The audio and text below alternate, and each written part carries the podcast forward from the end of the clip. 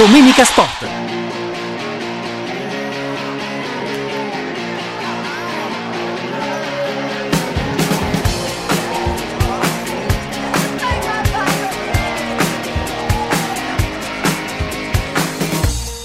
Buon pomeriggio a tutti, ben trovati. Domenica di calcio, domenica di tanti sport, soprattutto di calcio, con tante partite, tante news. Eh, la vittoria della Lazio 1-0 contro il Lecce. Aspettiamo alle 20.45 Milan-Roma per chiudere questo weekend che in realtà non chiude la giornata di Serie A perché tra domani con Atalanta Frosinone e martedì con Juventus Sassuolo va a chiudersi questa prima giornata di ritorno del campionato di Serie A. Contestualmente è iniziata ieri la Coppa d'Africa, la vittoria della Costa d'Avorio contro la Guinea-Bissau e il pareggio di oggi invece della Nigeria di Osimen e Lukman che fanno gol e assist contro la Guinea Equatoriale. Nella giornata di oggi ci sarà anche la Supercoppa di Spagna tra Real Madrid e Barcellona. Ha pareggiato il Girona fuori casa contro eh, l'Almeria in una partita dove il Girona per la prima volta in questo campionato è stato veramente eh, surclassato dall'avversario, l'Almeria meritava assolutamente la vittoria e il Girone è riuscito in qualche modo a tenere, mentre dalle, altre, dalle nostre parti la vittoria molto importante del Cagliari nella partita delle 15 contro il Bologna 2 a 1 con i gol di Petagna e l'autogol di Calafiori e il pareggio momentaneo di Orsolini, Cagliari che in questo momento si toglie dal terzultimo posto in classifica occupato eh, dal Verona e diciamo costringe tra poco meno di un'ora il l'Udinese a fare una buona prestazione contro la Fiorentina per non essere anche il Frosinone e anche l'Udinese, pardon, risucchiato in quella eh, classifica di metà basso campionato, Frosinone altrettanto a 19 punti, così come il Sassuolo.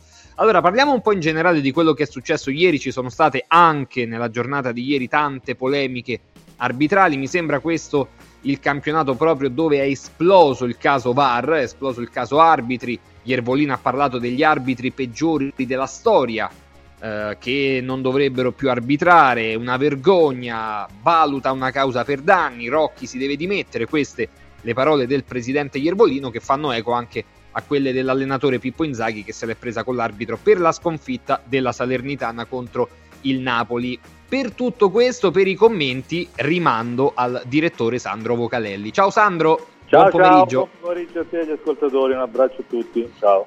Senti, da che cosa vogliamo partire, Sandro? Da ieri eh, la vittoria roboante dell'Inter sul Monza, una coppia Lautaro Martinez-Turam che si trova nei movimenti, negli sguardi, sì, in un Cialanoglu pazzesco, o dall'arbitro di Napoli-Salernitana? No, io preferisco sempre il calcio giocato, per cui va bene quel, l'incipit che hai fatto tu, per cui eh, mi prendo la vittoria dell'Inter, una vittoria eh, larga, meritata, mai in discussione praticamente, a parte quell'attimo in cui il gol di Pessina dava la sensazione, se fosse stato accordato, che poteva eh, riaprire un po' i giochi, però l'Inter quando, quando, gioca e quando è in giornata è una squadra, è una squadra che veramente ti lascia le briciole, per cui eh, è straordinario quello che sta facendo l'Inter in campionato ed è altrettanto straordinario che con 51 eh, punti in 20 partite tu non hai comunque preso il largo perché la Juventus è lì, adesso vediamo cosa farà martedì col Sassuolo, però insomma io penso che, che l'Inter stia facendo vedere delle cose notevoli. Sì, molto importante la vittoria, molto importante il, il duetto di, d'attacco Lautaro Martinez-Turam, molto importante Sandro, forse è una ripetizione che, che è un, un un leitmotiv da inizio anno. Molto molto molto bene Cialanoglu che in quella, in, con quelle funzioni e in quella porzione di campo probabilmente ha trovato una nuova vita calcistica ed è probabilmente uno dei top nei cinque campionati proprio in quella porzione di campo ti chiedo, faccio io una domanda a te. È il giocatore più importante del campionato?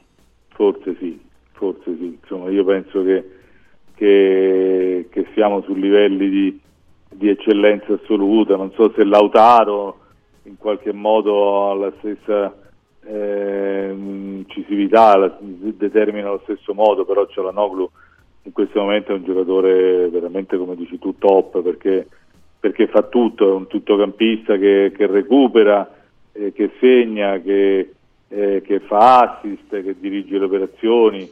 Eh, devo dire che anche in questo senso è stato bravo, eh, bravissimo Simone Inzaghi a trasformarlo definitivamente nel giocatore che è, per cui sicuramente oggi è una, una stella assoluta a livello europeo.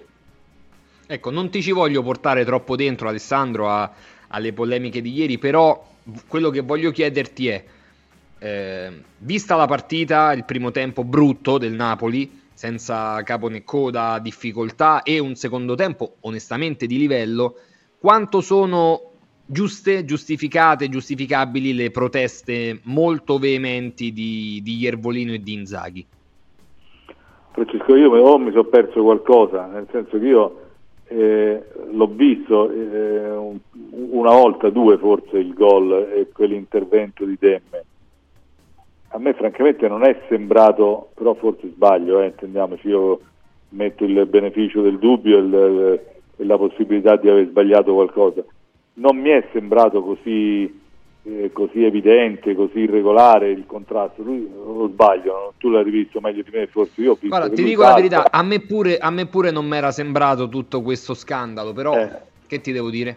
Esatto, poi, poi, poi, dipende dal polverone che si alza, per cui quello alla fine fa, fa discutere anche il polverone. Però a me, a me era sembrato un intervento eh, di lui che salta, colpisce di testa, poi in qualche modo c'è un tocco, però non mi sembra così un chiaro e evidente, evidente, errore che in qualche modo ha, ha macchiato, ha eh, deciso la partita, non, non, non, ho avuto questa sensazione, per cui io in questa vicenda eh, ho tre ordini di, eh, di, di, argomenti. Il primo è che sicuramente la classe arbitrale è una classe eh, secondo me non di livello, eh, che, che a parte eh, due o tre arbitri, dico Orsato, dico Massa, dico La Penna, che mi sembra che stia facendo bene, però per il resto mi sembra che sia una qualità non eccelsa, mi sembra che, che ci siano degli errori inaccettabili come quello di, eh, sul, gol, eh, sul fallo di Bassoni in Inter Verona, altri errori ci sono stati più o meno evidenti, per cui qualcosa bisogna fare però bisogna anche che, che si calmino un po' i protagonisti perché, perché non va bene diciamo, il clima che si è creato per cui ormai ad ogni azione c'è gente che protesta, ad ogni partita c'è, c'è gente che, che, che, esce insultando l'arbitro oppure lasciando intendere che è successo di tutto e di più. Ripeto, io sono per condannare, criticare eh, gli errori quando sono errori macroscopici che tu non ti spieghi perché magari passano al VAR e così macroscopici dici com'è possibile che, che non siano stati visti, però di errori macroscopici che sono passati al VAR senza essere visti sono 1, 2, 3, 4, 5, non so quanti, però eh, non, non, a giudicare dalla frequenza con cui invece eh, allenatori, dirigenti, eh, allenatori in campo, a volte in maniera, in maniera inurbana, i dirigenti in maniera veemente negli spogliatoi protestano, a me francamente mi sembra che ci sia una sproporzione anche in questo senso. Oh, tra l'altro volevo farti una menzione particolare a, a Maria Sole Ferrieri Caputi, che è stato l'arbitro di, di Lazio Lecce, perché anche lei secondo me è una di quegli arbitri che, che, farà carriera per meritocrazia. Assolutamente sì. Sì, sì, io ho visto la partita oggi, eh, anche lei si è fatta rispettare, nonostante si sia fatta rispettare nonostante non mi sembra che ci siano eh, episodi eh, che, che, possono far gridare a chissà che cosa. Eh, ho visto però da alcune immagini mentre uscivano dal campo qualche giocatore con qualche vaffa proprio indirizzato che francamente mi sembrava eh, sia sbagliato nella forma, nella sostanza e nella forma. Cioè, per cui ripeto, eh, a me sembra che ormai che si siano rotti un po' gli argini secondo me Rocchi ha avuto ragione in settimana a dire, a dire basta, però non mi pare che abbia sortito un effetto questo suo eh, richiamo, però basta, però lo dico anch'io, basta, nel senso che, che quando c'è, guarda, quello che, ha, che, è successo in Inter Verona, secondo me eh, il Sogliano eh, magari anche lui esagerando, eh, tirando fuori teorie complottistiche, però eh, posso capire che uno eh, di fronte a quell'evidenza si, si, arrabbia. In altre occasioni ci può stare, ma ripeto, ormai non c'è una partita in cui i giocatori non escono tra i vaffa, gli allenatori non si fanno mandare fuori e poi vai a rivedere le partite e devi dire, oh, ma qui qual, qual è che è successo? Se uno pensa soltanto al dopo partita, guarda soltanto il dopo partita, si immagina che nei 90 minuti è successo, è successo di tutto. Poi vai, magari vai a rivedere gli highlights e ti accorgi che stiamo discutendo di una rimessa laterale invertita, di un fallo a centrocampo, di una di un calcio d'angolo, sì, sì, di un calcio d'angolo, insomma, veramente è diventata eh, un, un, modo spesso per giustificare eh, le sconfitte, i momenti difficili e per non avere assunzione di responsabilità che invece come in ogni mestiere servirebbe. Senti Alessandro, la, la partita invece proprio della Lazio contro il Lecce, che partita è stata? Come l'hai vista? Ti è piaciuta faticosa. la Lazio che ha vinto? Una partita faticosa Francesco perché, perché, perché, perché comunque la Lazio veniva da, eh, da due battaglie, quella di Udine, battaglie sportive naturalmente, quella di Udine e quella nel derby, quindi ha lasciato anche qualche, qualche segno, eh, mancava qualche giocatore, eh, se ti manca Immobile che entra soltanto a pochi minuti dalla fine, ti manca Castigliano, comunque so, sono assenze pesanti, Romagnoli evidentemente non, non, era il caso di farlo rischiare sin dall'inizio, poi è entrato perché poi era uscito Patrick, insomma era una partita faticosa perché veniva da, eh, da queste, questo tour impegnativo dal punto di vista sia mentale che, che atletico e fisico. Eh, però la Lazio è venuta, è venuta a capo e, e adesso mi sembra che, che, la situazione si sia abbastanza raddrizzata. La Lazio oggi è diciamo, in, in piena corsa Champions, è in semifinale di Coppa Italia, si va a giocare la Supercoppa ed è agli ottavi di Champions. Se io penso a quello che si diceva un mese fa, mi sembra veramente anche qui fantacalcio. Sì, sì, ma infatti quinta vittoria consecutiva, era una partita complicata effettivamente. Mm, ti chiedo alcune prestazioni dei singoli, Alessandro. La prima è quella di Luis Alberto, che fa comunque l'assist decisivo per Felipe Anderson, quindi la seconda è quella di, di Felipe Anderson. E poi ti volevo chiedere su Rovella e eh, su Guendouzi, come li hai visti in mezzo al campo? Allora, per, mi permetto di aggiungere un quarto nome, per me il migliore in campo. Eh, per me Gila. il migliore in campo, Gila, bravissimo. Gila il migliore in campo proprio in assoluto per, eh, per l'applicazione, la concentrazione, l'attenzione.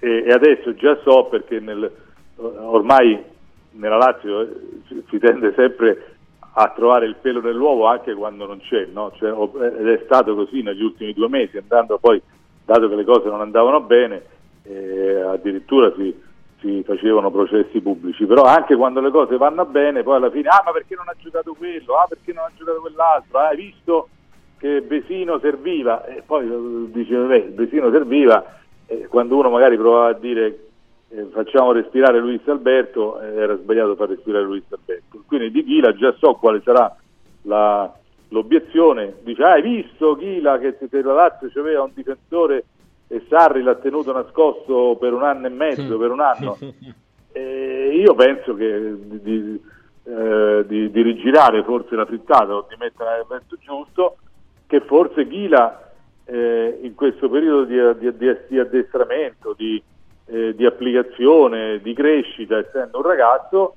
eh, ha trovato tanti e tali giovamenti che come Patrick è migliorato, come Cataldi l'anno scorso è migliorato, come Felipe Anderson ha trovato una grande continuità l'anno scorso, come, eh, altri, come Lazzari che adesso interpreta il ruolo di, di terzino destro in una difesa a 4 perfettamente, io penso che anche Ghila eh, abbia beneficiato di un, di un periodo di, di, di, crescita, di apprendistato e di apprendimento e oggi è un difensore assolutamente affidabile, per cui migliore in campo per me è Ghila, ma soprattutto perché mi piace l'applicazione che ci mette, la concentrazione, l'attenzione. E il resto gli altri tre eh, eh, io sento la linea un po' disturbata, non so se la sento solo io, spero. No, ma esci benissimo.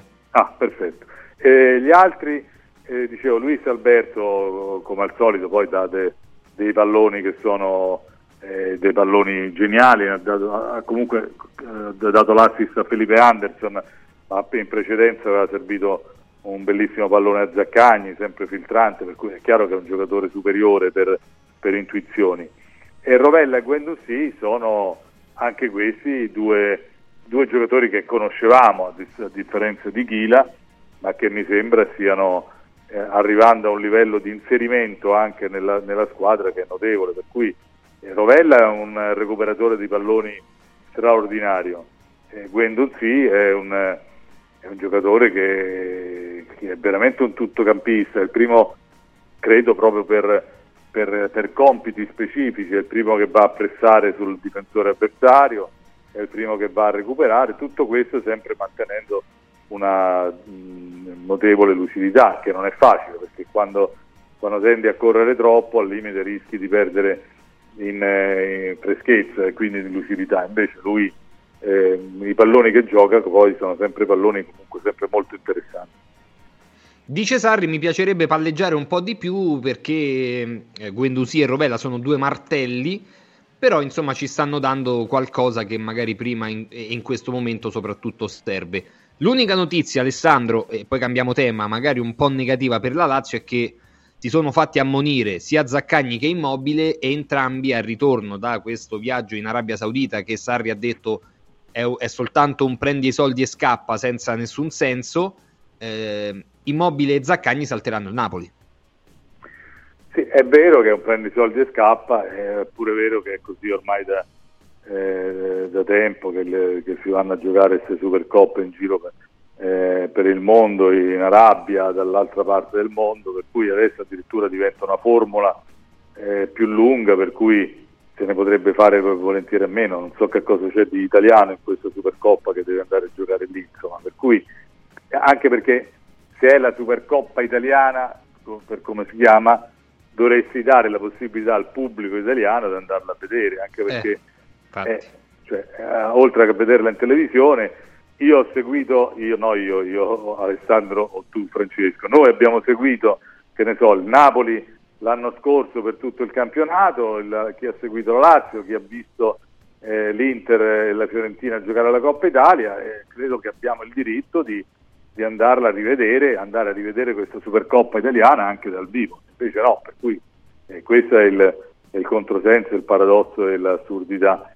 Eh, per cui sì, questo è, io penso che se ne potesse fare eh, volentieri a meno, ma veniamo da un mondiale giocato a metà stagione come sappiamo, per cui a questo punto non dico questo è il male minore, ma, ma è una piccola appendice di quello che abbiamo già visto. E per quanto riguarda le, le assenze di immobile di Zaccagni, sì, ho visto immobile si è arrabbiato moltissimo proprio perché, eh, perché pensava di non meritare eh, l'ammonizione però è anche vero, io non sono uno di quelli eh, che, che, che, ogni volta guardo solo alle assenze.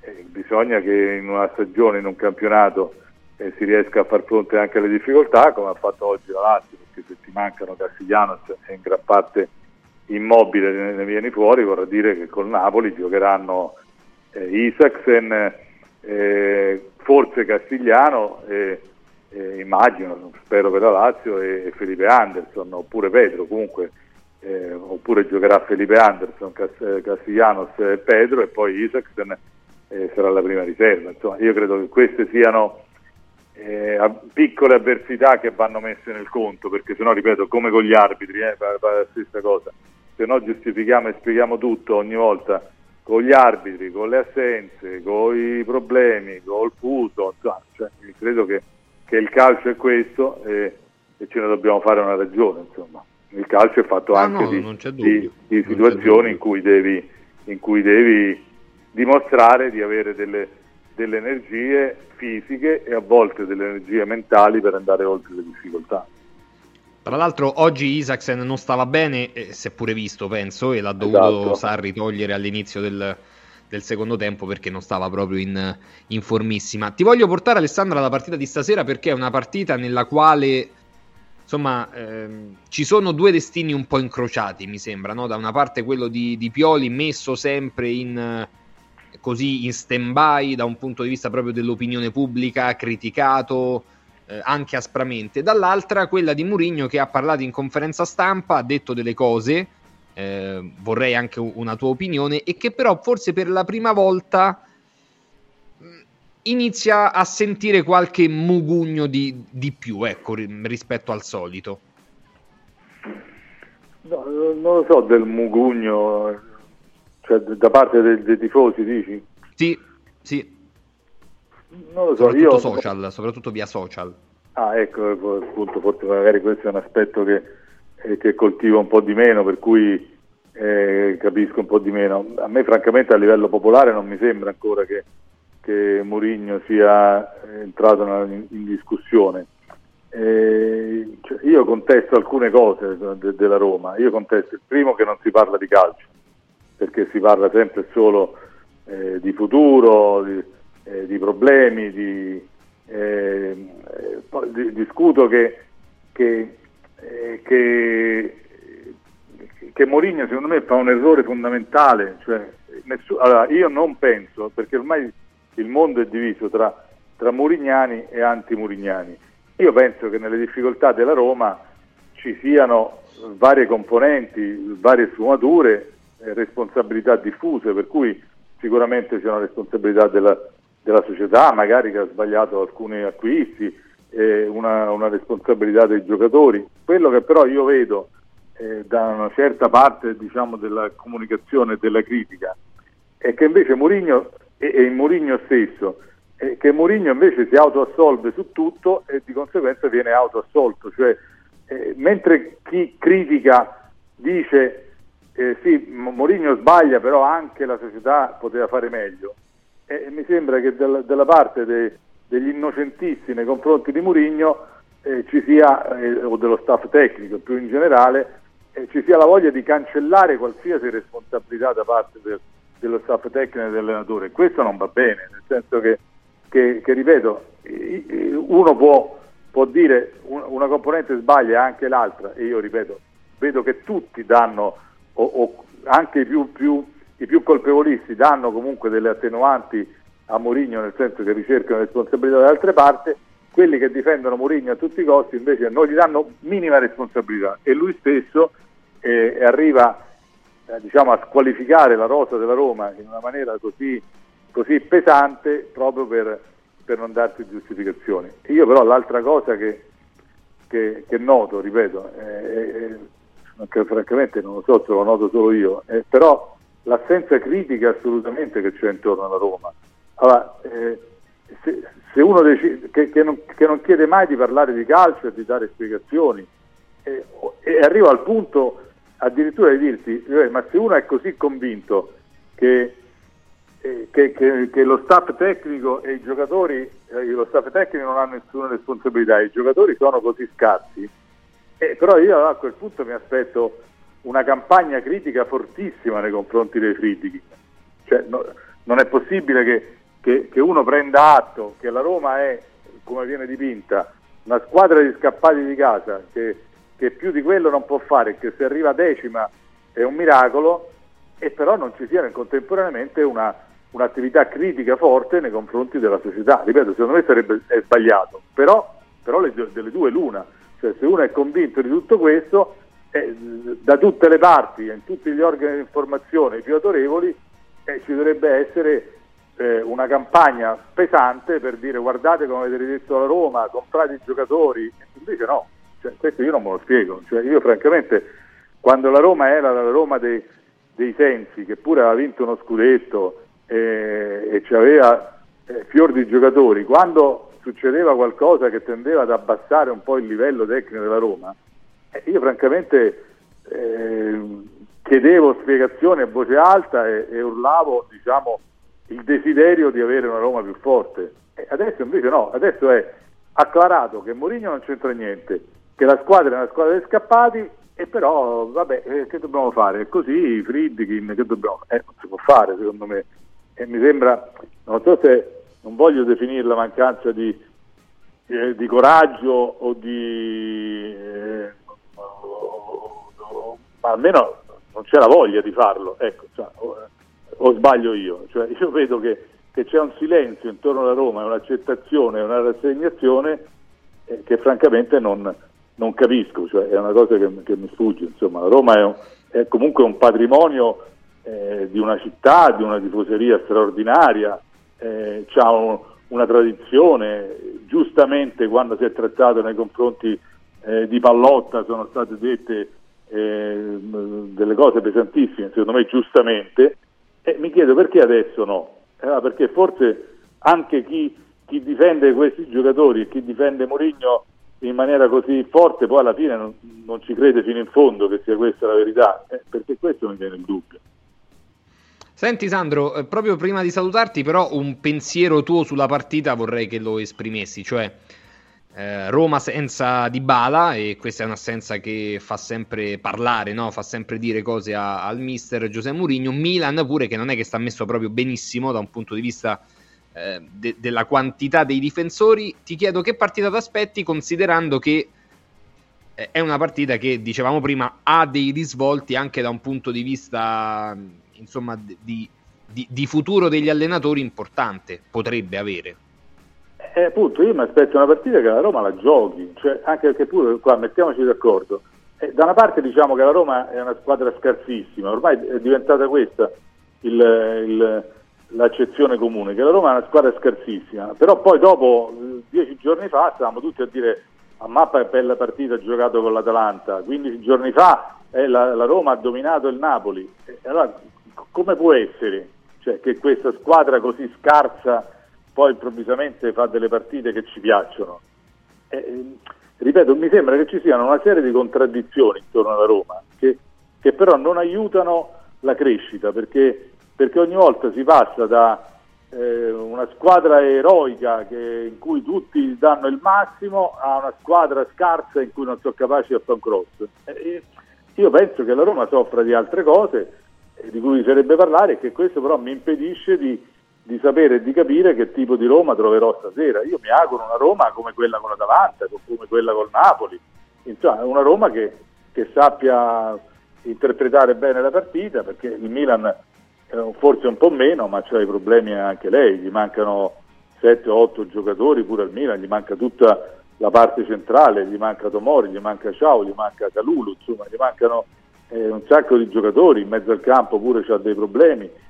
Eh, francamente non capisco perché abbia venduto Krunic il Milan prima di ancora di avere un altro, eh, un, altro, giocatore, per cui comunque anche il Milan è in difficoltà.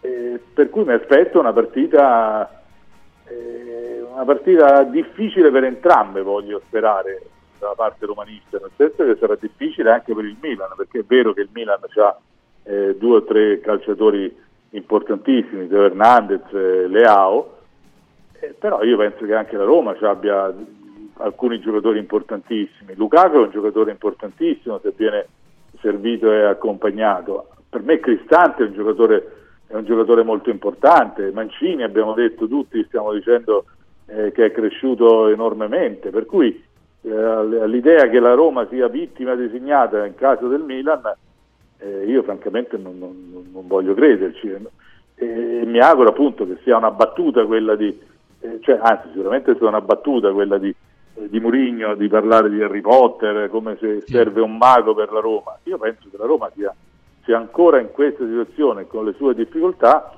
se vado a leggere la formazione, è una squadra che delle risorse ce l'ha e per cui mi aspetto che possa giocare una partita, eh, una partita apprezzabile a Milano.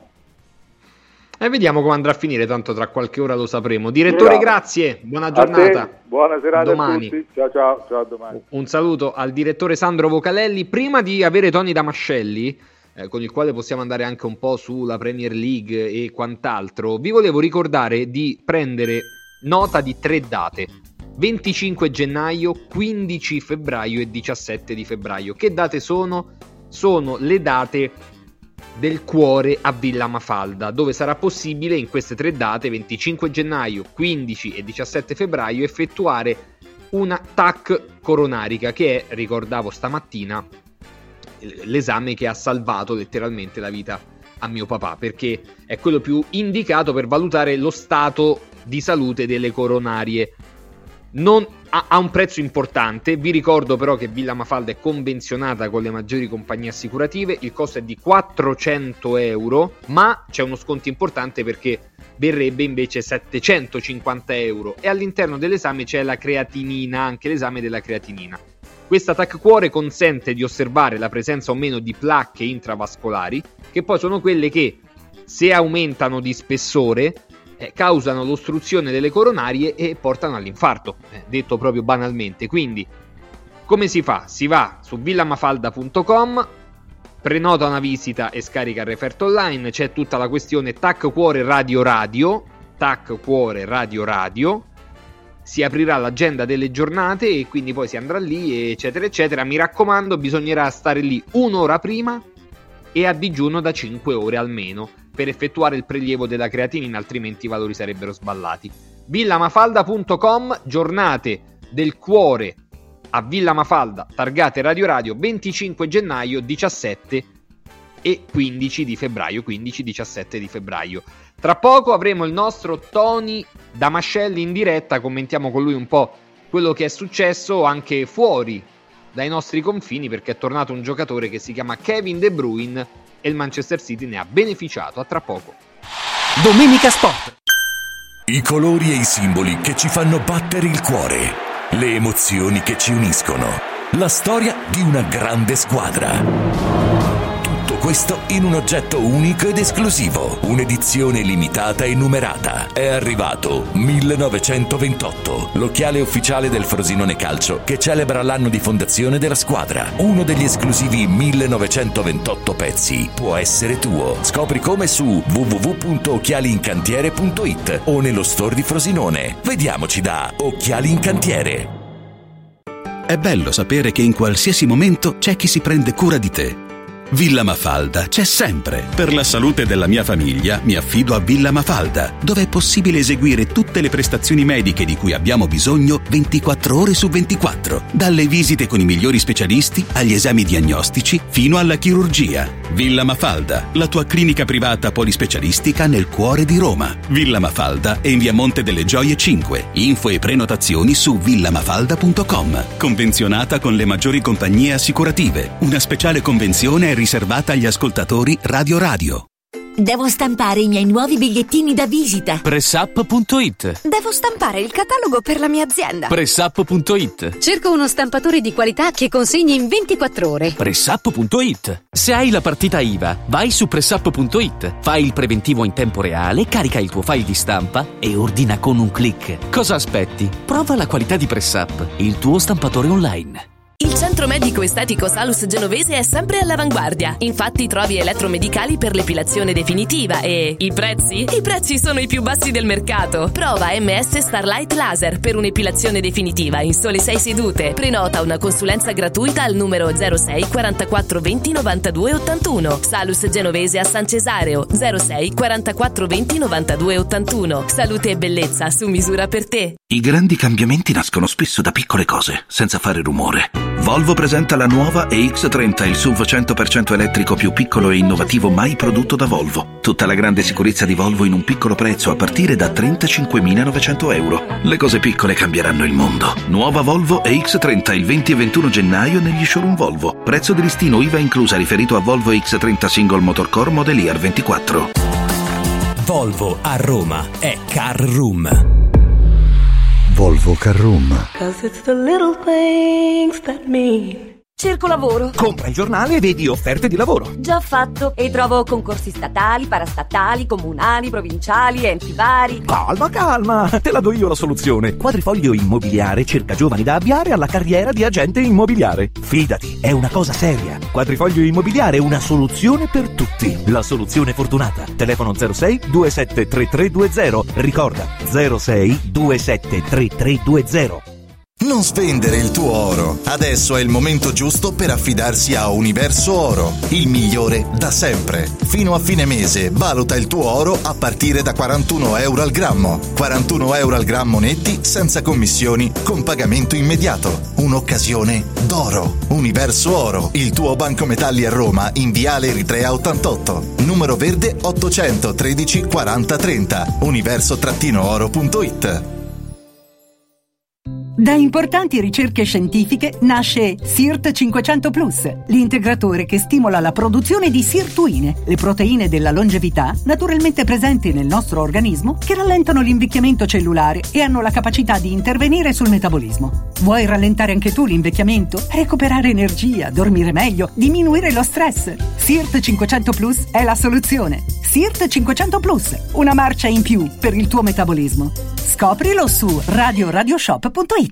Riscopri l'importanza e la bellezza di un sorriso sano e splendente. I dentisti di Solo Sorrisi sono a disposizione per la salute e la bellezza della tua bocca. Tecniche avanzate, nessun dolore, tempi rapidi. Solo Sorrisi, gli specialisti del sorriso, con 5 studi a Roma, a Fiano Romano e ad Avezzano. E ritrovi il sorriso.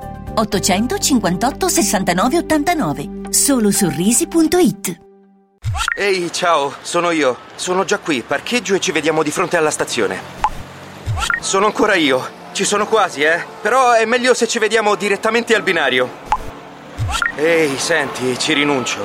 Vengo in macchina, ci vediamo a Milano. Nasce Roma Park Valet, il nuovo servizio di parcheggio e accompagno dedicato a chi vuole partire dalla stazione Tiburtina senza parcheggiare a Tiburtina. Comodo, sicuro, conveniente e veloce. Scarica l'app o vai su romaparkvalet.it. Domenica Sport.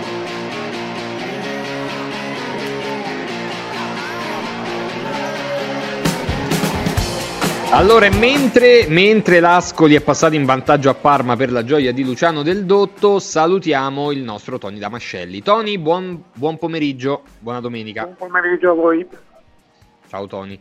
Senti, voglio, eh, voglio, partire con te da un, da un argomento extra, extra, Italia, extra campo Italia, perché eh, con i capelli un po' più lunghi, eh, ma sempre sempre abbastanza riconoscibili, ieri nel City è tornato De Bruyne dopo parecchi sì. mesi e ha fatto la differenza. 150 giorni, una roba del genere. Sì, ha fatto la differenza, è andato subito al gol con una, con una giocata molto intelligente, non di potenza ma di balistica, di, di grande sensibilità di piede e intuizione sul movimento sia dell'avversario sia del portiere. De Bruyne è un giocatore totale, è un giocatore importante, è un centrocampista che sa fare tutto, è un elemento che qualsiasi squadra vorrebbe avere, che, che è a disposizione di, di, Guardiola. Ieri ho visto ancora una volta il, il City senza l'attaccante che può cambiare le partite per la sua potenza, ma ieri il City ha giocato una partita come al solito di grande circolazione del pallone, con due o tre soluzioni che non sono andate a frutto. Dall'altra parte il Newcastle ha avuto l'occasione per batterlo, eh? il CT. Vero. Ha avuto due o tre occasioni, situazioni.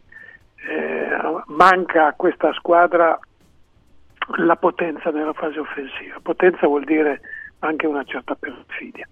Comunque abbiamo visto un, un ottimo calcio, basta cambiare canale e mettersi uh, in osservazione della Premier o anche della Liga. Beh, stasera io guarderò in contemporanea il secondo tempo da una parte della, della partita di Riyadh e la Supercoppa e Milan-Roma e ovviamente certo. Milan-Roma sperando che il pubblico di Riyadh sia non confermi la maleducazione de, della penultima partita, quella tra il Real Madrid e l'Atletico di Madrid, in cui ha fischiato il, il minuto di silenzio di, in onore di Franz Beckenbauer, di cui il calcio italiano si è puntualmente dimenticato, e eh, ha fischiato continuamente, anzi 76 volte, Tony Cross, perché colpevole di aver detto, di aver criticato sì. chi va in Arabia Saudita e soprattutto criticato quel paese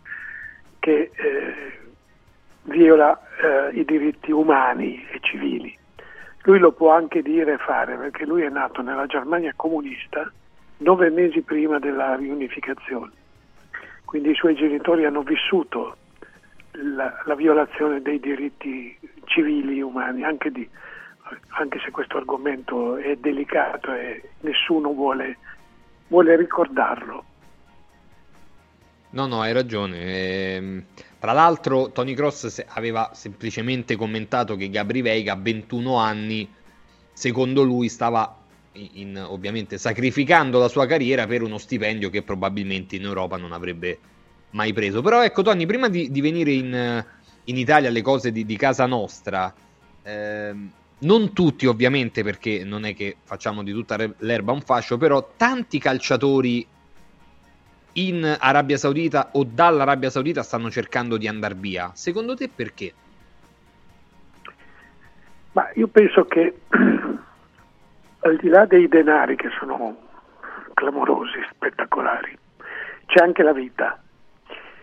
Eh, la vita, per chi è abituato alla vita europea, occidentale, che ti dà mille stimoli, mille possibilità, eh, e non sono soltanto i negozi di lusso, e quelli li trovi anche nel, in Medio Oriente, anzi in maniera ancora più spropositata e, e volgare, c'è una vita di relazione che viene a mancare.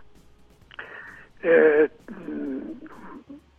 per chi è andato in quei paesi, io, io, li ho frequentati, penso anche tu, vi faccio un esempio tipico, non tutti i server di, di internet sono praticabili cioè tu hai dei limiti a navigare. Ovviamente questo non è un problema, ti basterebbe un libro, ma anche in questo ti devi portare i libri da casa, perché esistono delle censure culturali, ideologiche, magari che sono impreviste per chi invece è abituato a, a tutto, ad avere tutto, la comunicazione. Eh, quindi questo per un per, una, per un professionista può anche rappresentare una, una sorta di, mh, mm, non dico di depressione, non voglio usare una, un, un sostantivo troppo pesante che va riservato a cose molto più serie, però una serie di crisi di, di, di identità quotidiane perché dici vabbè c'è il pallone, mi danno, mi danno tanti soldi, ma poi c'è anche la vita. E la vita non è più quella di prima, la vita non è soltanto avere un milione di euro. La vita è anche poterli, poterli non soltanto spendere, ma vivere, vivere con gli altri, eh, fare delle serate libere. Ecco, questo non c'è. Questo non c'è, non è possibile, se non in occasione di eventi, di galà, di cose da, organizzate da, da, dagli inquilini, dagli abitanti di quei posti. Ecco perché la critica di, la, la, critica più pesante di Tony Cross non è stata illustrata bene, ma non, finisce lì, perché tanto il, il, la, l'Arabia, il Medio Oriente ha preso in mano lo sport, tutte le discipline sportive più importanti, quelle che portano denari, Formula 1, golf, eh, tennis, calcio. Adesso, come avrai letto, hanno chiesto di avere una wild card per partecipare al campionato di rugby di, di Formula 1, cioè di Formula 1, di calcio europeo. Quindi io non escludo che in, in, in futuro ci sia quasi una, un inserimento della, della, della Super League saudita a livello continentale perché porta denari. Eh, per essere più precisi, la richiesta non riguarda il calcio, riguarda la pallacanestro, perché la, come sappiamo la Coppa Europea della pallacanestro, la Turkish eh, Lane Cup, è aperta a quelli che eh, garantiscono entrate, garantiscono denari, garantiscono soldi e eh, il mondo arabo ha messo a disposizione l'Arabia Saudita 150 milioni di euro da distribuire ai varie federazioni. Quindi prepariamoci a un lento, eh, inesauribile sotto un certo punto di vista eh, inserimento del mondo arabo nelle nostre vicende sportive. Mi auguro soltanto sportive. Sì, eh, la, la, il comprare un posto diciamo dalla stagione 24-25 sì. da, da, Dubai eh, è una cosa che, sulla quale stanno riflettendo, poi vediamo un po' come come si svilupperà. Senti Tony, eh lo so, eh, dove sta? Eh, c'hai ragione pure te. Poi Vediamo, vediamo. Senti, ma invece da un, da un, da un punto di vista italiano eh, di, di, questo campionato, la vittoria della Lazio di oggi, la vittoria del Napoli e la vittoria guarda, dell'Inter? La vittoria dell'Inter è bella così, forte, prepotente, potente, c'è tutto, no? È la vittoria di una grande squadra. La vittoria del Napoli è, va, va, va letta così per me. C'è stata una liberazione all'ultimo secondo contro eh, una squadra modesta, festeggiata, celebrata come fosse la vittoria della Coppa dei Campioni. E questo può essere una vitamina necessaria per un corpo malato. Un corpo malato non a livello tecnico, perché la squadra ieri ha costruito moltissimo, eh, ha, ha, sbagliato anche molto, però, però ehm, ehm, c'è da, da, affrontare il problema, bisogna affrontare il problema Napoli, comunque lo deve affrontare il Presidente.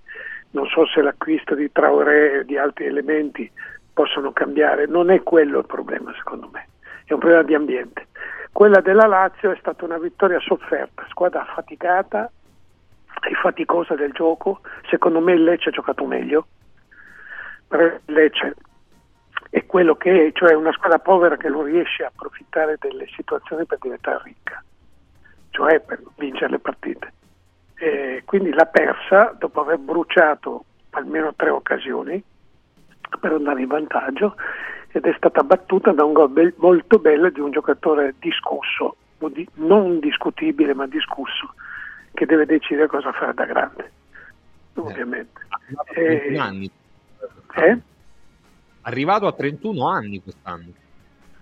Sì, sì, ma da grande vuol dire che eh, a un certo punto lui, lui, ha fatto quello che doveva fare per la Lazio, potrebbe rimanere alla Lazio, come ha detto il Presidente Lotito, avere addirittura un ruolo dirigenziale, questo ha detto Lotito, eh? sì. e, e, oppure andare a cercare gloria altrove. Non so dove, eh? a me hanno escluso che questo dove sia Torino. Però sai. Eh, ma... Tony mi sembrava un po', un po' diciamo strano, no? visto anche l'idea che ha la Juve, il rinnovamento che deve fare, eccetera, eccetera, che anche un'opportunità come Felipe Anderson a parametro zero, però potesse essere cavalcata. Mentre su Jordan Anderson c'è qualche possibilità, secondo te, a proposito di gente che vuole andare sì, via dall'Arabia Saudita? Sì, c'è qualche possibilità perché l'accordo uh, ci sarebbe, c'è l'Ajax di mezzo. Uh, Anderson è stato preferito da Allegri e Giuntoli perché è abituato a giocare a tre rispetto a Oidberg che gioca a due e poi perché c'è la possibilità che lui venga per sei mesi uh, con un salario di 1.800.000 euro e poi il resto viene pagato dagli arabi e poi uh, la Juventus a giugno avrebbe la facoltà di uh, liberarsi oppure di confermare il giocatore. c'è un parallelo, secondo alcuni, con eh, Di Maria e Paredes che erano venuti per prepararsi al mondiale ma, ehm, e quindi Henderson per prepararsi all'europeo. In verità condi- le condizioni fisiche atletiche di, Enders- di Henderson sono decisamente migliori di quelle di Paredes e eh, Di Maria come si presentarono a Torino e come hanno poi proseguito la loro carriera non uguale, non alla stessa altezza che aveva invece contraddistinto, contraddistinto il loro viaggio in Europa. Per cui Henderson è un'idea che si può realizzare, eh, andrebbe a fare un centrocampo a tre insieme con Rabiot e McKenny più che Locatelli. Mm. È interessante questa, questa cosa qui, eh? potrebbe essere un, un, centrocampo veramente molto importante. La partita di stasera, Tony, eh, usciamo un attimo dalle questioni allenatori sulle quali vorrei tornare con te dopo, però sul campo che partita ti aspetti stasera tra no, Milan e Roma? Partita, è una partita che tra due squadre malate, malate di, di testa, non di corpo, malate di testa vuol dire che sanno benissimo che non possono sbagliare il risultato puoi sbagliare la prestazione ma non il risultato, come la Lazio oggi, no? non hai una grande prestazione, però porti a casa i tre punti. Poi magari mi, mi lasci dire un'altra cosa su, su, sull'ennesimo sfogo di Sari sul campo di gioco. Insomma. Sembra che Sari vive in un'altra città, quindi durante la settimana la Lazio e la, la Roma possono anche parlare con chi di dovere e non aspettare la domenica sera, la domenica pomeriggio, la domenica, insomma quando si gioca, per denunciare una situazione che è comunque scandalosa. Torno a stasera, secondo me ovviamente nessuna delle due può perdere nessuna delle due. Soprattutto non può perdere la Roma perché pre- ha la ferita aperta del, dell'eliminazione della Coppa Italia, eliminazione causata addirittura da, dalla Lazio. E quindi ci sono i fili scoperti. E questi fili scoperti devono essere messi a posto da, dai calciatori, non da, dall'allenatore che non c'è e sarà in tribuna sono i calciatori che devono rimediare. Manca la, la, la genialità di, di Bala. Eh, di Bala è, è, il valore aggiunto di questa squadra, è il valore aggiunto del, un, del non gioco che diventa gioco, è il valore aggiunto per Lukaku che senza l'idea di Bala eh, rende di meno eh, non trova quasi, quasi sembra demotivato sotto un certo punto di vista, è in una situazione passiva, mentre con Dybala è più attivo e reattivo e su questo deve lavorare, avrà lavorato sicuramente l'allenatore insieme col suo staff. Dall'altra parte c'è una squadra che in, in, alla ricerca della, dei punti perduti, in una posizione di classifica ben più netta rispetto alla Roma. Ecco perché chi rischia maggiormente la Roma, ma anche il Milan non può perdere, perché, perché per tanti motivi non può perdere questa partita. Innanzitutto perché gioca sul proprio campo e ha ancora un valore, un significato. San Siro può avere un significato. E poi perché, insomma, o, stasera hai la possibilità in una volta sola di toglierti dalle, dal, dall'idea di essere in crisi e toglierti anche questa eventuale concorrente per il quarto posto. Che poi è una lotta strana perché vedete, fino a qualche settimana fa io ero fra questi. Pensavo che il Bologna potesse davvero indovinare la stagione. Invece, invece, è successo che anche oggi il Bologna ha sbagliato, gli mancava un giocatore importante come Zirze, però insomma, eh, ha, ha, ha, pagato contro il Cagliari. Eh contro sì. il Cagliari. E, e poi c'è la Fiorentina, il Napoli si ripresenta, il Napoli mi, mi, sembrava, mi sembra, destinato per il momento, mi auguro di no, perché il pubblico di Napoli non lo merita, alla stagione dell'Eister dopo lo scudetto, dopo il titolo della, della Premier. Arrivò dodicesimo e Claudio fu anche sostituito da Shakespeare, un cognome che insomma, mm eh, però arrivò dodicesimo l'anno dopo, scivolò nella propria, eh, nella propria forza, perse alcuni uomini, d'accordo, però insomma come ha perso il Napoli. E, però insomma il Napoli ha qualche vitamina in più, adesso gioca senza il suo centravanti, ieri ho visto una grande partita di Kvara che però cerca di vincere le partite da solo e lì davanti eh, la presenza di, di Osimen che, che, sta giocando la Coppa d'Africa è troppo importante per quella squadra. Non, Simeone o Raspadori sono giocatori totalmente diversi. Quindi tornando stasera, to, tornando a, a, alla partita di questa sera, eh, non, non voglio nemmeno sapere chi sia l'arbitro perché penso che tutti noi, io l'ho fatto, io ho chiesto scusa per un errore grossolano che ho commesso, ho chiesto scusa alle persone alle quali ho mancato di rispetto. Vedo che oggi Iervolino è partito lancia in resta come capopopolo dei ribelli. Ha detto che eh, è pronto per la rivoluzione del calcio italiano, chiede le dimissioni di Rocchi, dice che sono i peggiori arbitri della storia del calcio italiano. Cioè, giovedì Rocchi aveva chiesto rispetto al tempo stesso minacciando chi, di chissà che cosa, non accetteremo più e tutto il resto. Sono passati due giorni e ci risiamo. Quindi non vedo una, una sorta di presa di coscienza, almeno un minuto di silenzio. Io vorrei che tutti noi, dopo aver chiesto, dovessimo andare al VAR, potessimo andare al VAR nostro e dopo le scuse stare zitti sugli arbitri, mm. che non è possibile per ogni partita, e tu che frequenti il calcio straniero, non è possibile che per ogni partita ci sia una protesta anche per un fallo laterale. Eh, quanto è vero questa cosa. Eh. Sì, cioè, effettivamente è così. La effettivamente transagonistica, va bene tutta la transagonistica. Sì, sì, sì, chiaro. Eh, perché quando sei in campo non, non, non, è che sei in chiesa, anche se in chiesa accade di tutto ormai, però eh, io dico che un attimo di rispetto, non soltanto per l'arbitro, perché l'arbitro sbaglia, poi a me non piace la teatralità degli arbitri. A me piace nel campionato inglese quando tu vedi l'arbitro che non ha bisogno di tirare fuori il cartellino come se fosse un saluto romano e, e poi il, il, giocatore a 40 metri da lui se ne infischia.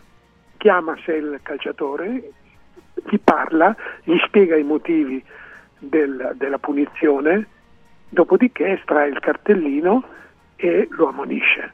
Ecco, questo significa dialogare e spiegare i motivi del provvedimento. Eh, da noi invece c'è una teatralità, una postura anche di alcuni arbitri a volte esagerata. Dall'altra parte c'è la totale, la totale mancanza di rispetto delle decisioni arbitrali e dei, de, degli assistenti di linea, del quarto uomo, di chi è chiamato lì. Quindi bisognerebbe eh, ricominciare, ecco dove il Presidente della Salernitana dovrebbe riflettere. Quando lui parla i peggiori anni, i peggiori arbitri della storia del la calcio storia. Sì. Ma quale storia conosce lui? Qual è la storia che conosce lui? Sicuramente, sicuramente Salerno, come culla della filosofia, dovrebbe insegnargli altro. Però sai, tutti tutti abbiamo una serie di, di apprendisti non stregoni, di apprendisti allenatori, di apprendisti giornalisti, di apprendisti presidenti. Eh, l'ho già detto a Radio Radio, forse a proposito, se, se mi concedi gli ultimi secondi. Eh, vai, vai, Tony, sì, sì. I presidenti hanno protestato e anche alcuni giornalisti, alcune testate, per la uh, decisione del governo sul decreto crescita. Il calcio italiano ha 5 miliardi e mezzo di debiti. I presidenti che si fanno promotori di questa protesta, c'è anche il presidente del Torino.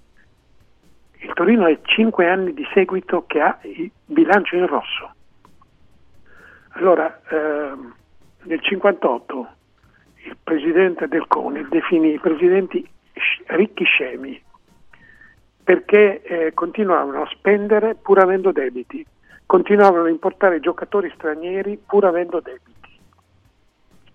Ora, eh, questo non significa che il governo se ne deve infischiare, però per favore siete degli imprenditori, cercate di gestire la vostra azienda perché se, dove, se gestiste le vostre aziende come gestite quelle del football, le vostre aziende sarebbero già chiuse. Sarebbero già chiuse ce ne sono mille di esempi di, di grandi imprenditori nel calcio, che però nel calcio si comportano in maniera diversa da come si comportano nelle loro ditte, nelle loro industrie. E qui bisognerebbe chiedere come mai? Come mai? Perché nel calcio tutto è possibile?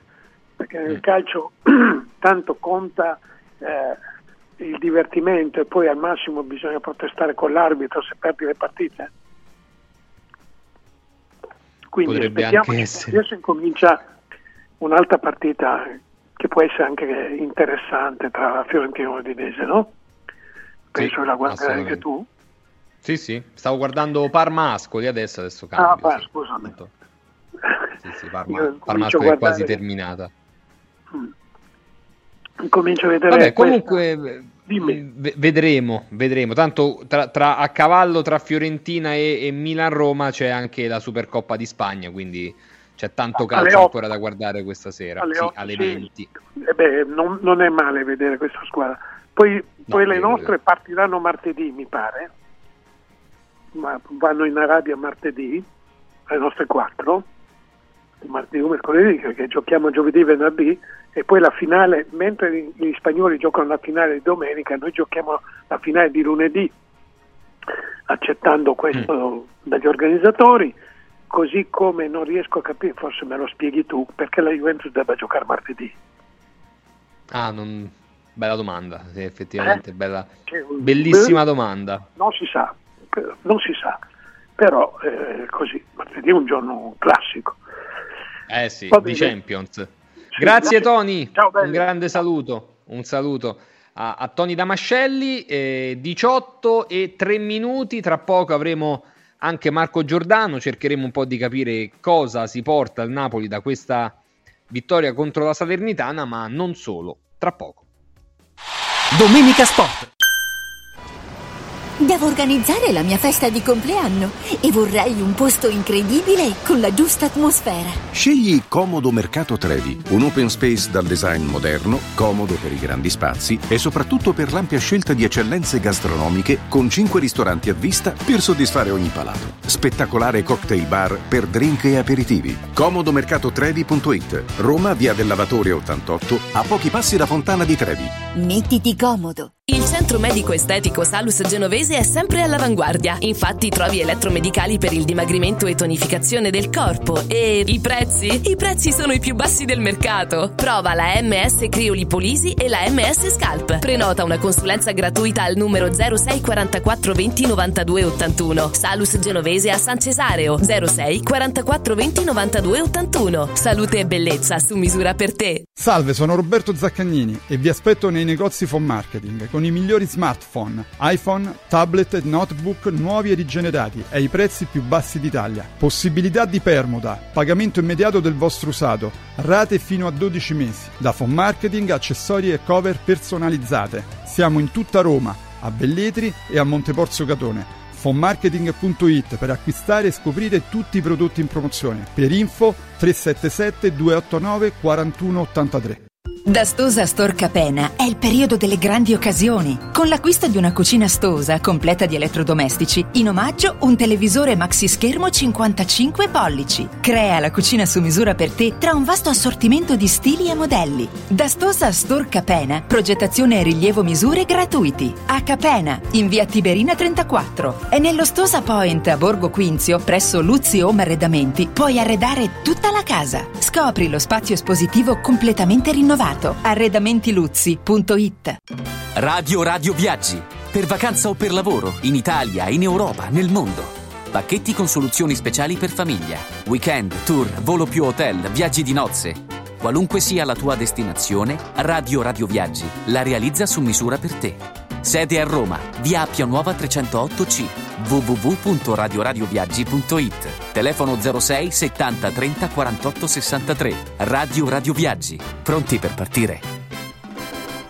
Incentivi statali in arrivo? Scoprili sabato 13 e domenica 14 da Valentino concessionaria Volkswagen. Per non perdere i grandi vantaggi su Polo, Taigo, T-Cross, T-Rock, Golf e su ID3 fino a 13.750 euro. 13 e 14 con speciali promozioni su usato certificato di tutte le marche. Grandi eventi e top catering da Valentino concessionaria Volkswagen. In via Tiburtina 1097, via Tuscolana 1233, via Paisiello, Largo Lanciani. Ora anche in via Prenestina 911, nuovo usato e service. Valentino automobili.it i sistemi Prefedil consentono di costruire pareti in modo semplice, veloce, pulito, a secco, con un isolamento acustico e una resistenza al fuoco eccezionali. Non hanno bisogno di intonaco, ma soltanto di una rasatura e i rivestimenti ceramici vanno applicati direttamente sulla parete grezza, consentono il passaggio degli impianti e accettano tutti i sistemi di fissaggio per qualsiasi carico. Dovete costruire le pareti? Passate da noi al punto Prefedil in via Prenestina 956 a 500 metri all'interno del GRA. Sapevi che nel latte che acquisti abitualmente potrebbero esserci tracce di antibiotici assunti dall'animale? Berlo regolarmente, specialmente in età pediatrica, potrebbe portare all'antibiotico resistenza, un fenomeno aumentato notevolmente negli ultimi anni. Da oggi puoi evitare questo rischio con latte antibiotic free, l'unico latte che ha ricevuto la certificazione di assenza di antibiotici per l'intera filiera di produzione, 100% made in Italy. Latte antibiotic free, il latte che non conosce antibiotici, lo trovi in esclusiva esclusiva su radioradioshop.it. La salute, prima di tutto. Sportello Legale Sanità. 12 anni di giustizia ottenuta e di giusti risarcimenti alle famiglie colpite dalla mala sanità. Come per danni o decessi provocati durante interventi chirurgici o per decessi provocati da mancata prescrizione di farmaci o strumenti di prevenzione delle trombosi in occasione di interventi chirurgici. Sportello Legale Sanità. A disposizione di tutti gli italiani contro la mala sanità, senza alcun costo anticipato. 800 700 802 sportellolegalesanita.it Radio Radio TV è nazionale sul canale 253 del digitale terrestre. Domenica Sport.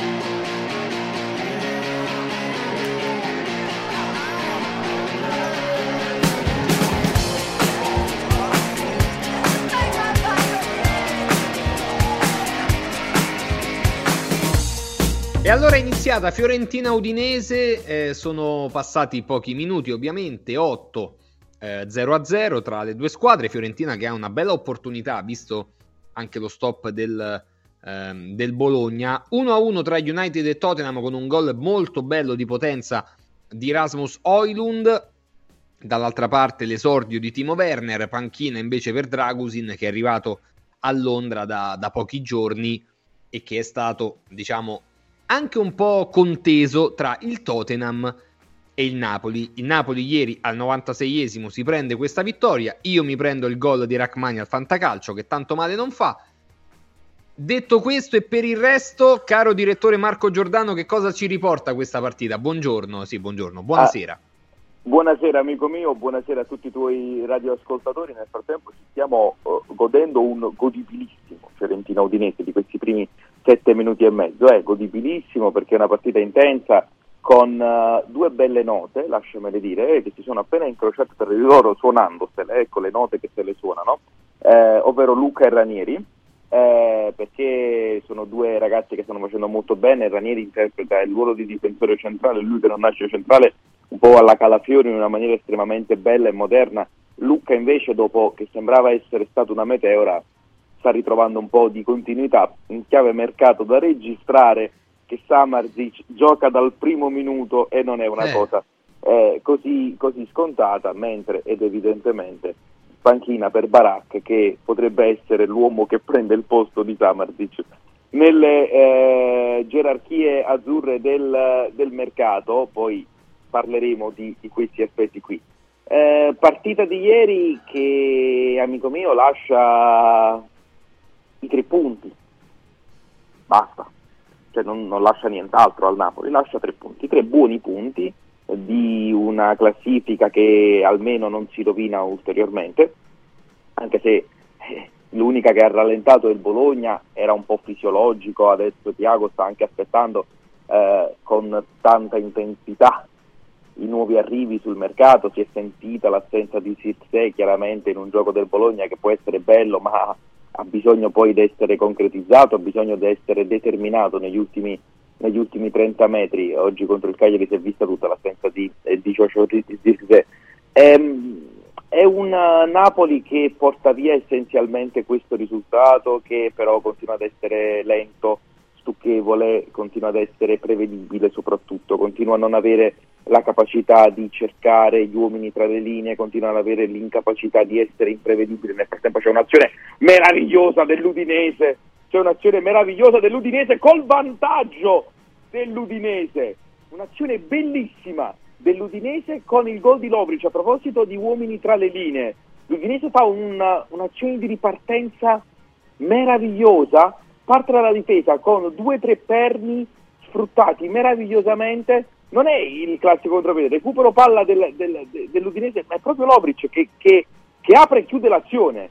Cioè fa una cosa Lobric che apre e chiude l'azione meravigliosa, appoggiandosi benissimo su Luca, poi nell'uno contro uno si, eh, Ranieri gli dà all'esterno, lui si prende l'esterno, trova il gol, bellissimo, tutto bellissimo, l'Udinese bello, sì, molto bello. Scusami se bello. mi sono no, improvvisato tele- telecronista, radiocronista per un istante.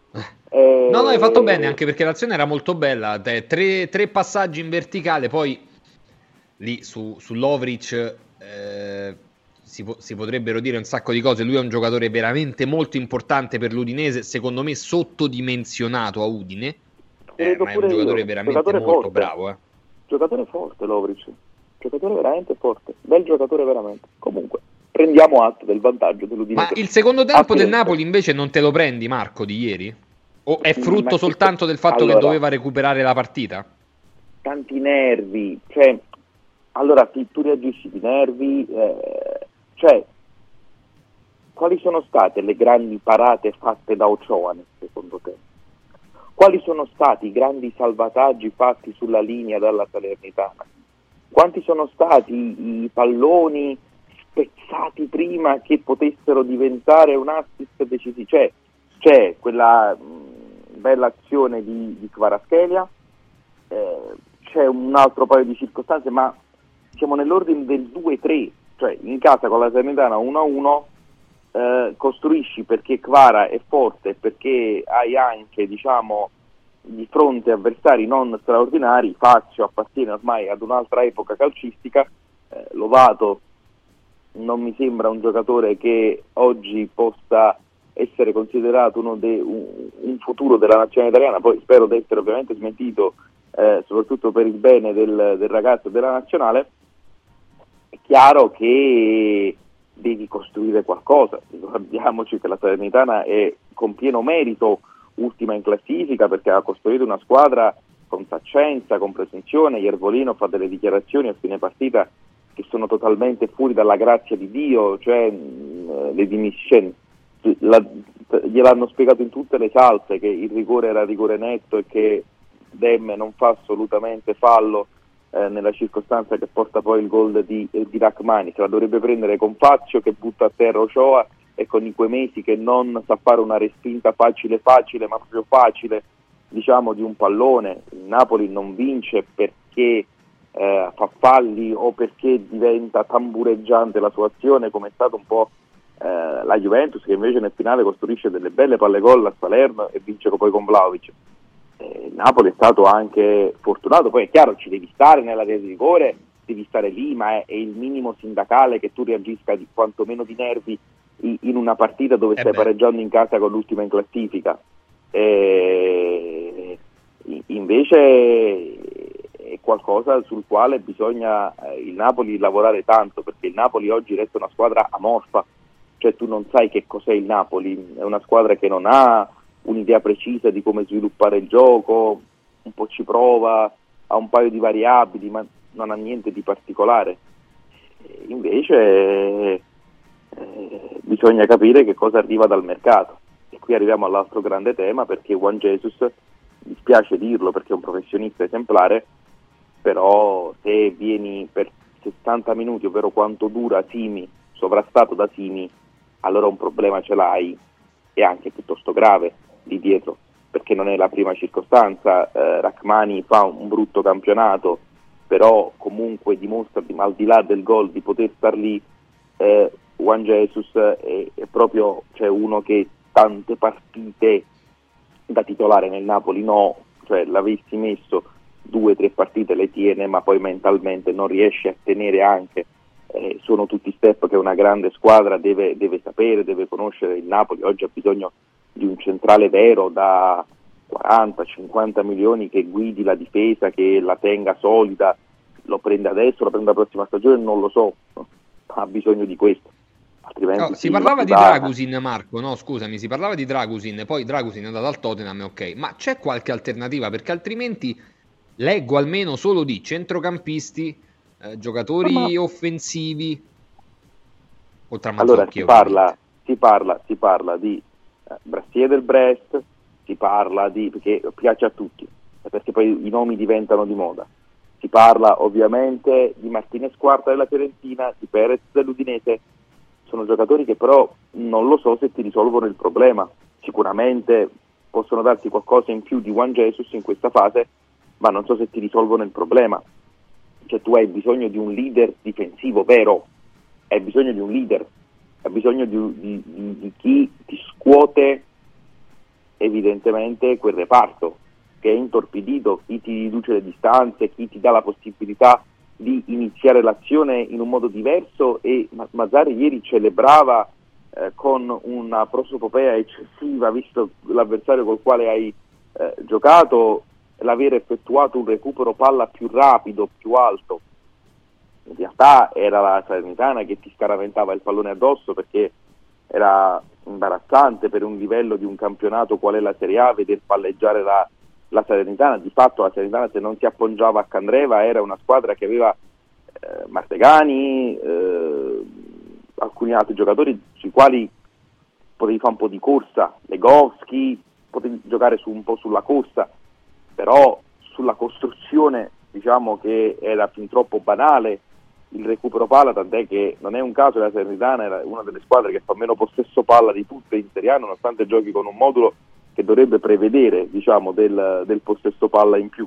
Eh, e quindi sì, ti prendi il risultato, ti prendi la reazione di nervi, ti prendi il desiderio, che poi si è visto quanto, perché poi il calcio è fatto di episodi, per quanto lo possiamo studiare, per quanto lo possiamo eh, sviscerare, per quanto lo possiamo eh, vivisezionare, la verità è che il calcio è fatto di momenti, anche psicologici, particolari, eh, una squadra quando è, mentalmente imballata gioca come gioca il Napoli e poi si libera del peso il gol di Rachmani è stato festeggiato dai giocatori in campo quasi come un gol in un quarto di finale di Champions, stessa cosa sugli spalti, devo essere sincero, mi sono lasciato andare anch'io, che non si dovrebbe fare, ad un'esultanza piuttosto corposa in tribuna stampa, che, eh, dove bisognerebbe mantenere una plomb chiaramente, chiaramente diverso. Eh, Marco, sperando che sia liberatorio, però, perché se è solo, se è solo una eh, toppa del buco, allora lì è complicato. So, la prossima partita c'è, c'è, c'è, da combattere, insomma. So. Eh. Non lo so, non lo so. Cioè, bisogna, se, se, se, è solo un brodino che allunga un po', perché poi già si parlava di un Mazzarri a rischio, se è solo un brodino che allunga un po', diciamo, la la situazione è un po' d'acqua calda nel brodino. O Beh, la cosa buona è che hai più giorni perché la Lazio va in Supercoppa e quindi hai più giorni per preparare la partita. Vabbè, anche il Napoli in Supercoppa. Sì, esatto, tu e, tu e la Lazio andate in... Sì, il Napoli e Lazio vanno in Supercoppa eh, e quindi ha più per... tempo per preparare il campionato. Sì. Non so se la Supercoppa viene considerata come, come l'ha detto Sarri, cioè prendi i soldi e scappa, ecco, dal Napoli. Um, non lo so, non io credo che in questo momento il Napoli abbia bisogno di qualche... Cioè, per il Napoli vincere la Supercoppa significherebbe salvare la stagione. Per la Lazio che vuole andare in Champions, nel frattempo attenzione alla Fiorentina, no, viene fermata eh, l'azione. Per la Lazio che vuole andare in Champions e che vince tante partite consecutive, anche oggi contro il Lecce vince una bella partita, eh, secondo me anche di, di idee, eh, diciamo che eh, probabilmente questa, questa, è una coppa che vale più per il Napoli forse per l'Inter che sogna stagioni trionfali, eh, forse anche per la stessa Fiorentina che vuole iniziare a vincere qualcosa che per, eh, che per eh, la Lazio stessa che diciamo, potrebbe aver bisogno eh, di altro. Eh, non lo so se per la Lazio è, è, un peso o altro, non lo so se poi cercheranno di vincere il montepremi, il jackpot, qua sembra che sta ai grazie e vinci, eh, con, per, poi, per, poi, per poi scappare questo non lo so, però sta di fatto che il Napoli arriverà alla partita con la Lazio, anche la Lazio avrà delle assenze pesantissime causa delle squalifiche, ma il Napoli arriverà senza Osimen, senza Anghissà, senza Kvaraschelia, senza Caiuste, che è infortunato, eh, cioè Napoli Nathan. ha un Nathan, eh, il Napoli Osimen, ha un sacco di assenze. che oggi ha segnato.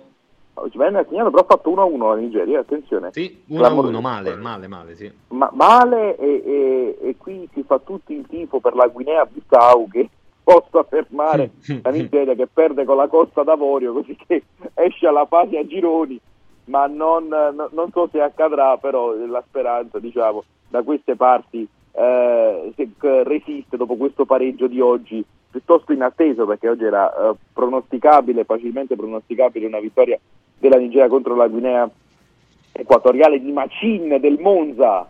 C'è Macin del Monza nella Guinea. Nella Guinea il nuovo Yaya Touré che è stato soprannominato da Walter Sabatini quando lo portò a Roma. Il nuovo Beh, Yaya Touré.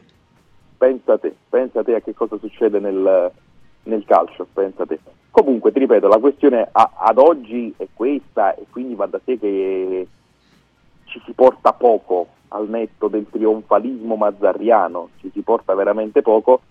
Eh, Rachmani ha salvato soprattutto la società, i giocatori e tutti gli altri da una forte contestazione che era pronta a esplodere, una forte Eh, contestazione sembra- che era pronta a scoppiare, già c'erano stati i primi cori, erano tornati anche i cori con oggetto eh, Aurelio De Laurentiis eh, la dopo la, la- la tregua firmata, la pace anzi firmata lo scorso, fino allo scorso campionato che poi ha portato ai festeggiamenti fatti in grande stile da tutta la città con tanto di tifo organizzato presentissimo, attivo e vitale per eh, quello che è stato il grandissimo evento. Eh, diciamo che finora anche le curve avevano smesso di criticare l'operato del Presidente, da ieri lo hanno invocato per chiedere gente che lotta, eh, il Napoli ha lottato nel finale, ha trovato il gol di Rachmani, questo ha sopito, non ha spento, ha sopito quella che è la polemica, perché poi chiaramente esci dalla Supercoppa, perdi con la Lazio, la prossima in casa poi ti ritrovi nuovamente i fucili contro. Adesso è chiaro che è un Napoli che deve aspettare, capire come evolve e anche la città chiaramente mette tutto sotto giudizio perché poi sì, tanta felicità per la vittoria contro la Salernitana, arrivata così, però ah, hai sofferto, hai giocato male, hai battuto l'ultima in classifica solo al 96esimo, eh, anche per una circostanza piuttosto, piuttosto fortunata, va detto. Ah, ci sarà Olivera ehm, tra i convocati È stato convocato, sì, anche Meret è stato convocato. Sì, pure Meret è stato convocato, Hanno esattamente. No- recuperato tutte e due molto prima del previsto. Sì, esatto. Eh, infatti, soprattutto su Meret mi sembra, oh, non so se è per Non so se portarlo sono- così. eh. Eh, sì, sono convocazioni un po' forse.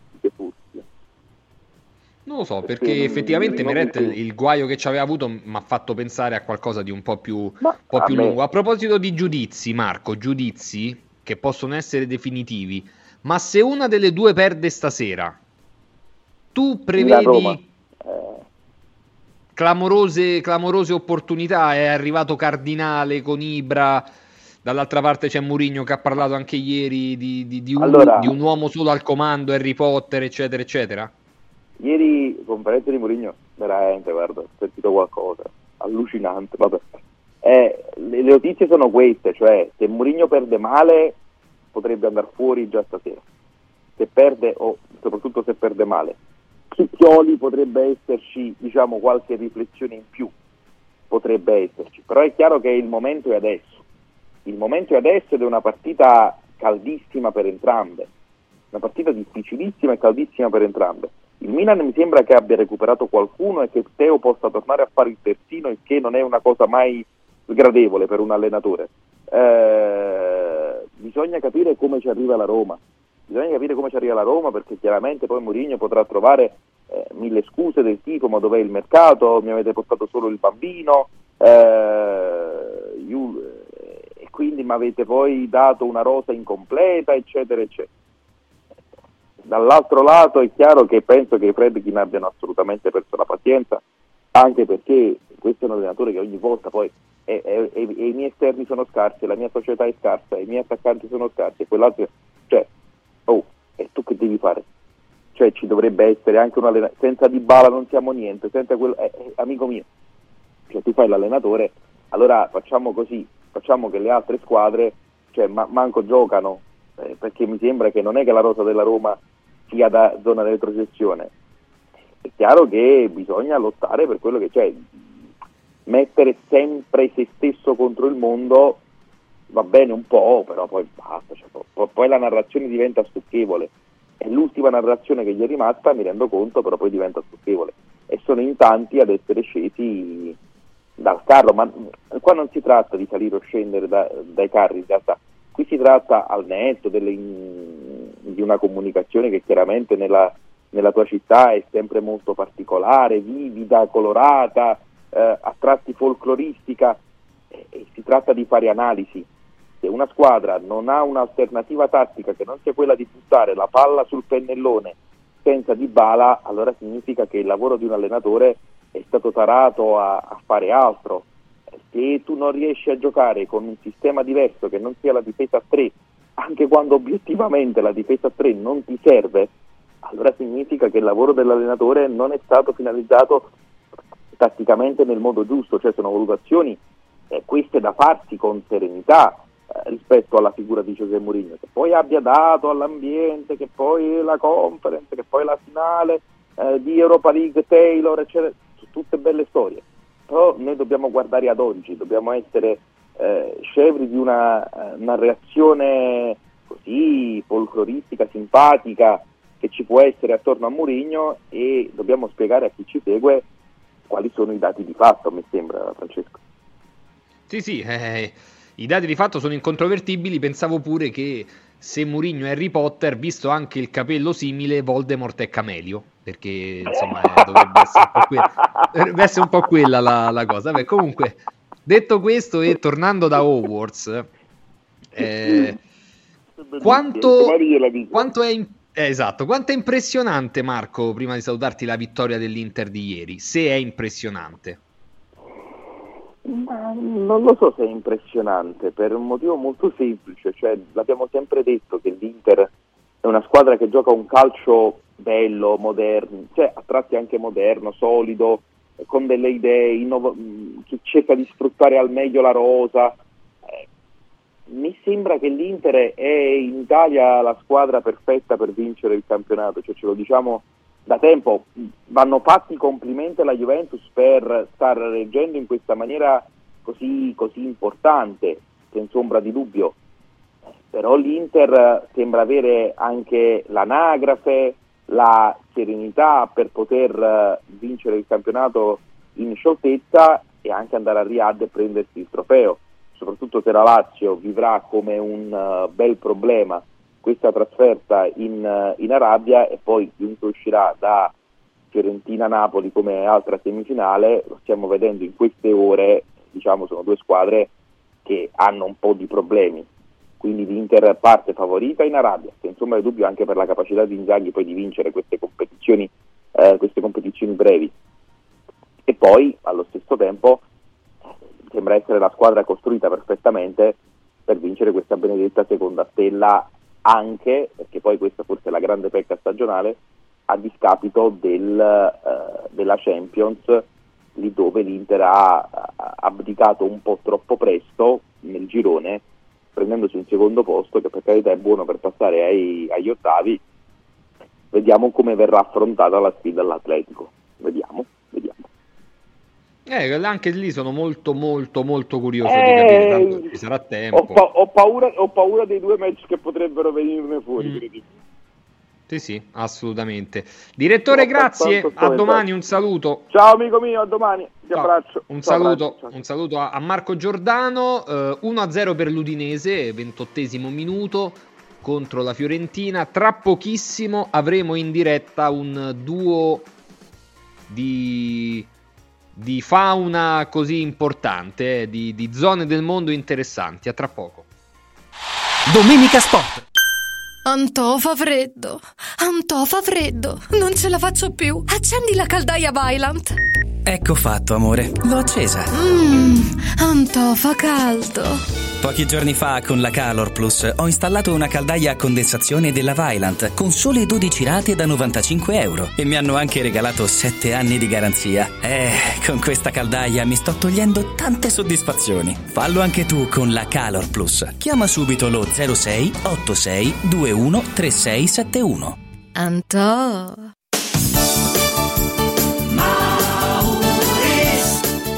Mauris, il numero uno del risparmio per la casa e la famiglia. Avevi ragione, da Mauris ho risparmiato e ho trovato proprio tutto quello che cercavo. Grazie ai suoi 100 punti vendita in Italia, Mauris ci fa risparmiare nell'acquisto di detersivi, profumeria, casalinghi, giocattoli. Ferramenta, articoli per l'automobile e tutto per i nostri piccoli amici a quattro zampe. Mauris.it Mauris, i grandi magazzini italiani del risparmio. Mauris Guarda, anche qui una ravioleria dumpling bar. Ormai le trovi in tutta Italia. Entriamo, il pranzo è servito. Mmm, sono buonissimi, di qualità e pluripremiati. Eh sì, grazie al franchising 2.0 del dumpling bar, anch'io ho potuto aprire la mia ravioleria. È facile, completamente gratuito, include formazione dello chef Gianni Catani, rinnovo di menù periodico, scelta e addestramento del personale, pubblicità. Ho chiamato il numero 344 06 58 913 e il mio sogno si è realizzato. Chiama anche tu o vai su dumplingbar.it. coraggio e innovazione. Questi gli ingredienti alla base del successo della Quadrifoglio Immobiliare. Una realtà unica per know-how e varietà di proposte che assiste e accompagna il cliente in tutte le fasi della compravendita fino al rogito notarile. Un network di agenzie che copre Roma, Ostia e Viterbo, dove ad accogliervi ci saranno i nostri collaboratori cresciuti e formati dal mondo quadrifoglio. Quadrifoglio Immobiliare, da 30 anni con voi. Una soluzione per tutti. La soluzione fortunata.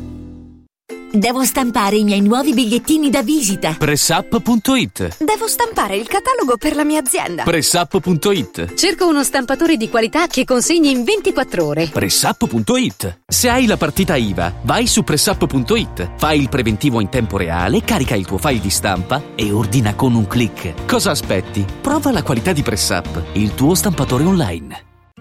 Hai l'assicurazione in scadenza? Chiama Mondopolizza. I migliori prodotti assicurativi al prezzo più basso del mercato grazie agli accordi con le primarie compagnie assicurative.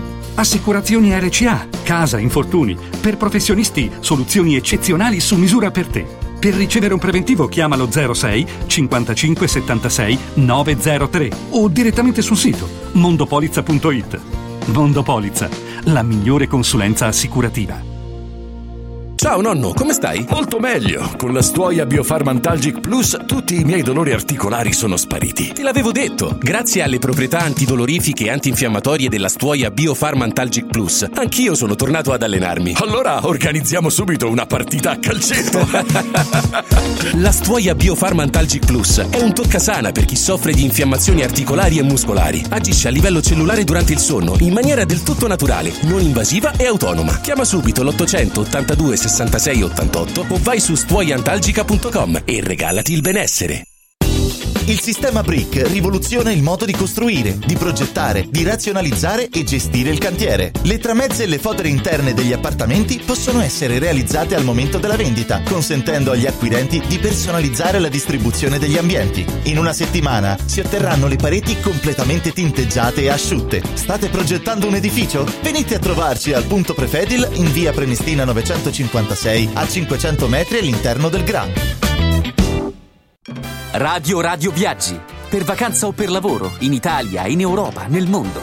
Pacchetti con soluzioni speciali per famiglia. Weekend, tour, volo più hotel, viaggi di nozze. Qualunque sia la tua destinazione, Radio Radio Viaggi la realizza su misura per te. Sede a Roma, via Appia Nuova 308C, www.radioradioviaggi.it. Telefono 06 70 30 48 63. Radio Radio Viaggi. Pronti per partire. Sostieni la comunicazione libera e indipendente. Donazioni.radioradio.it Radio Radio, libera da sempre, libera per sempre. Domenica Sport.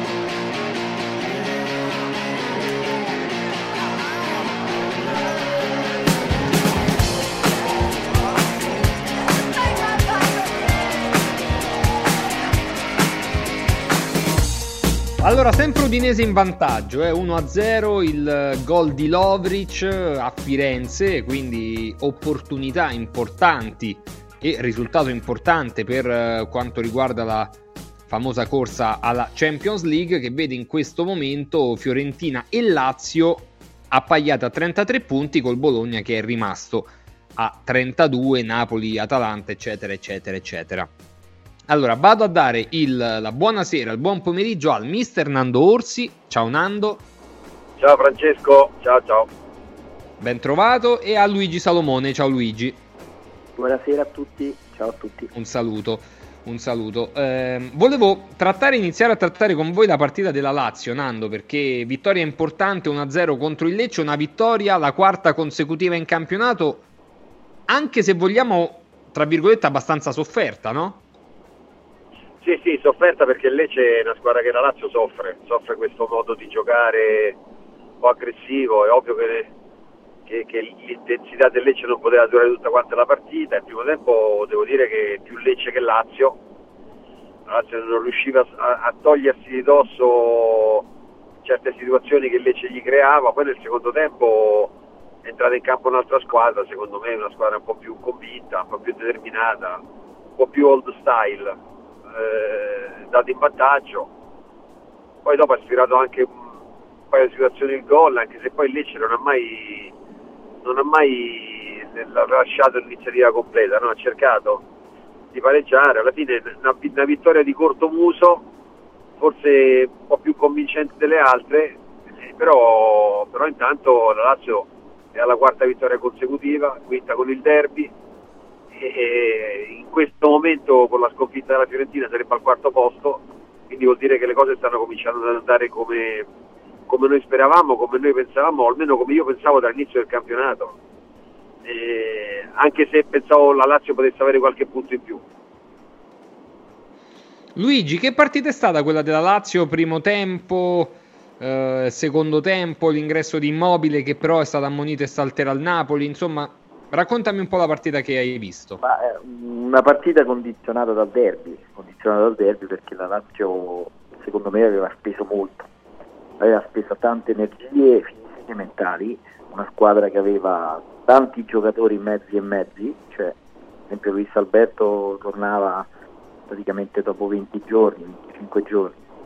E Zaccagni anche lui aveva sempre, si porta dietro quel problema Jackson onestamente l'abbiamo visto che la botta che ha preso a Udine nelle ultime due partite anche in contropiede, cioè nelle azioni che erano, sono le sue azioni eh, ha difficoltà proprio nelle, nelle, torsioni, quindi questa botta al ginocchio ancora la sta, la sta pagando, quindi era una squadra in grande difficoltà, senza Castellanos, senza senza troppi giocatori, con un cambio obbligato dopo 20 minuti per l'infortunio alla spalla di Patrick, quindi c'è stata anche una gestione... Anche Isaacsen non stava bene, è partito dal primo minuto ma non stava bene ancora. Eh, appunto, ti sto dicendo, quindi la Lazio ha pagato, è stata una partita condizionata da, dal, dal, dal, derby e dalle ultime, diciamo, dalle condizioni fisiche precarie di tanti calciatori, quindi a mio avviso la Lazio più di quello che ha fatto non poteva fare, si è aggrappata molto al fatto che eh, a livello difensivo, anche vedendola dall'alto dallo stadio, è una squadra che ha ritrovato certi,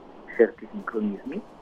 Eh, ci sono alcuni giocatori in crescita, altri in calo, per esempio Rovella in crescita, Debussy è un po' in calo, se vogliamo fare i nomi, e poi c'è Luis Alberto che è un fattore perché Luis Alberto gioca una partita difficile, sotto ritmo, in difficoltà fisica, però mette tre volte un giocatore de- della sua squadra davanti al portiere perché è successo con Isaacsen al primo tempo, poi con Zaccagni e poi alla fine con eh, l'imbucata giusta per il gol di, di Felipe. Quindi partita complicata, difficile, lei ci ha confermato di essere una buona squadra, peccato per, eh, per, le, per le ammonizioni di Zaccagni e Immobile perché si uniscono problemi a problemi. Cioè, paradossalmente per la Lazio sarebbe stato meglio che fosse sopravvissuto il vecchio regolamento, perché comunque io lo dico da, da una quindicina di giorni che il regolamento è, così come è stato fatto e con la Supercoppa così nel mezzo falsa il campionato e falsa tutto.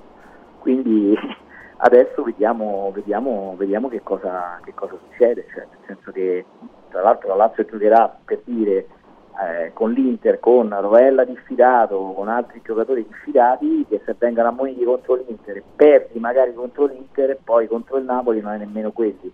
Quindi non lo so, mi sembra tutta una, una, una follia del calcio italiano questa Supercoppa buttata così in mezzo al campionato e non fatta a inizio, a inizio stagione quando si doveva fare.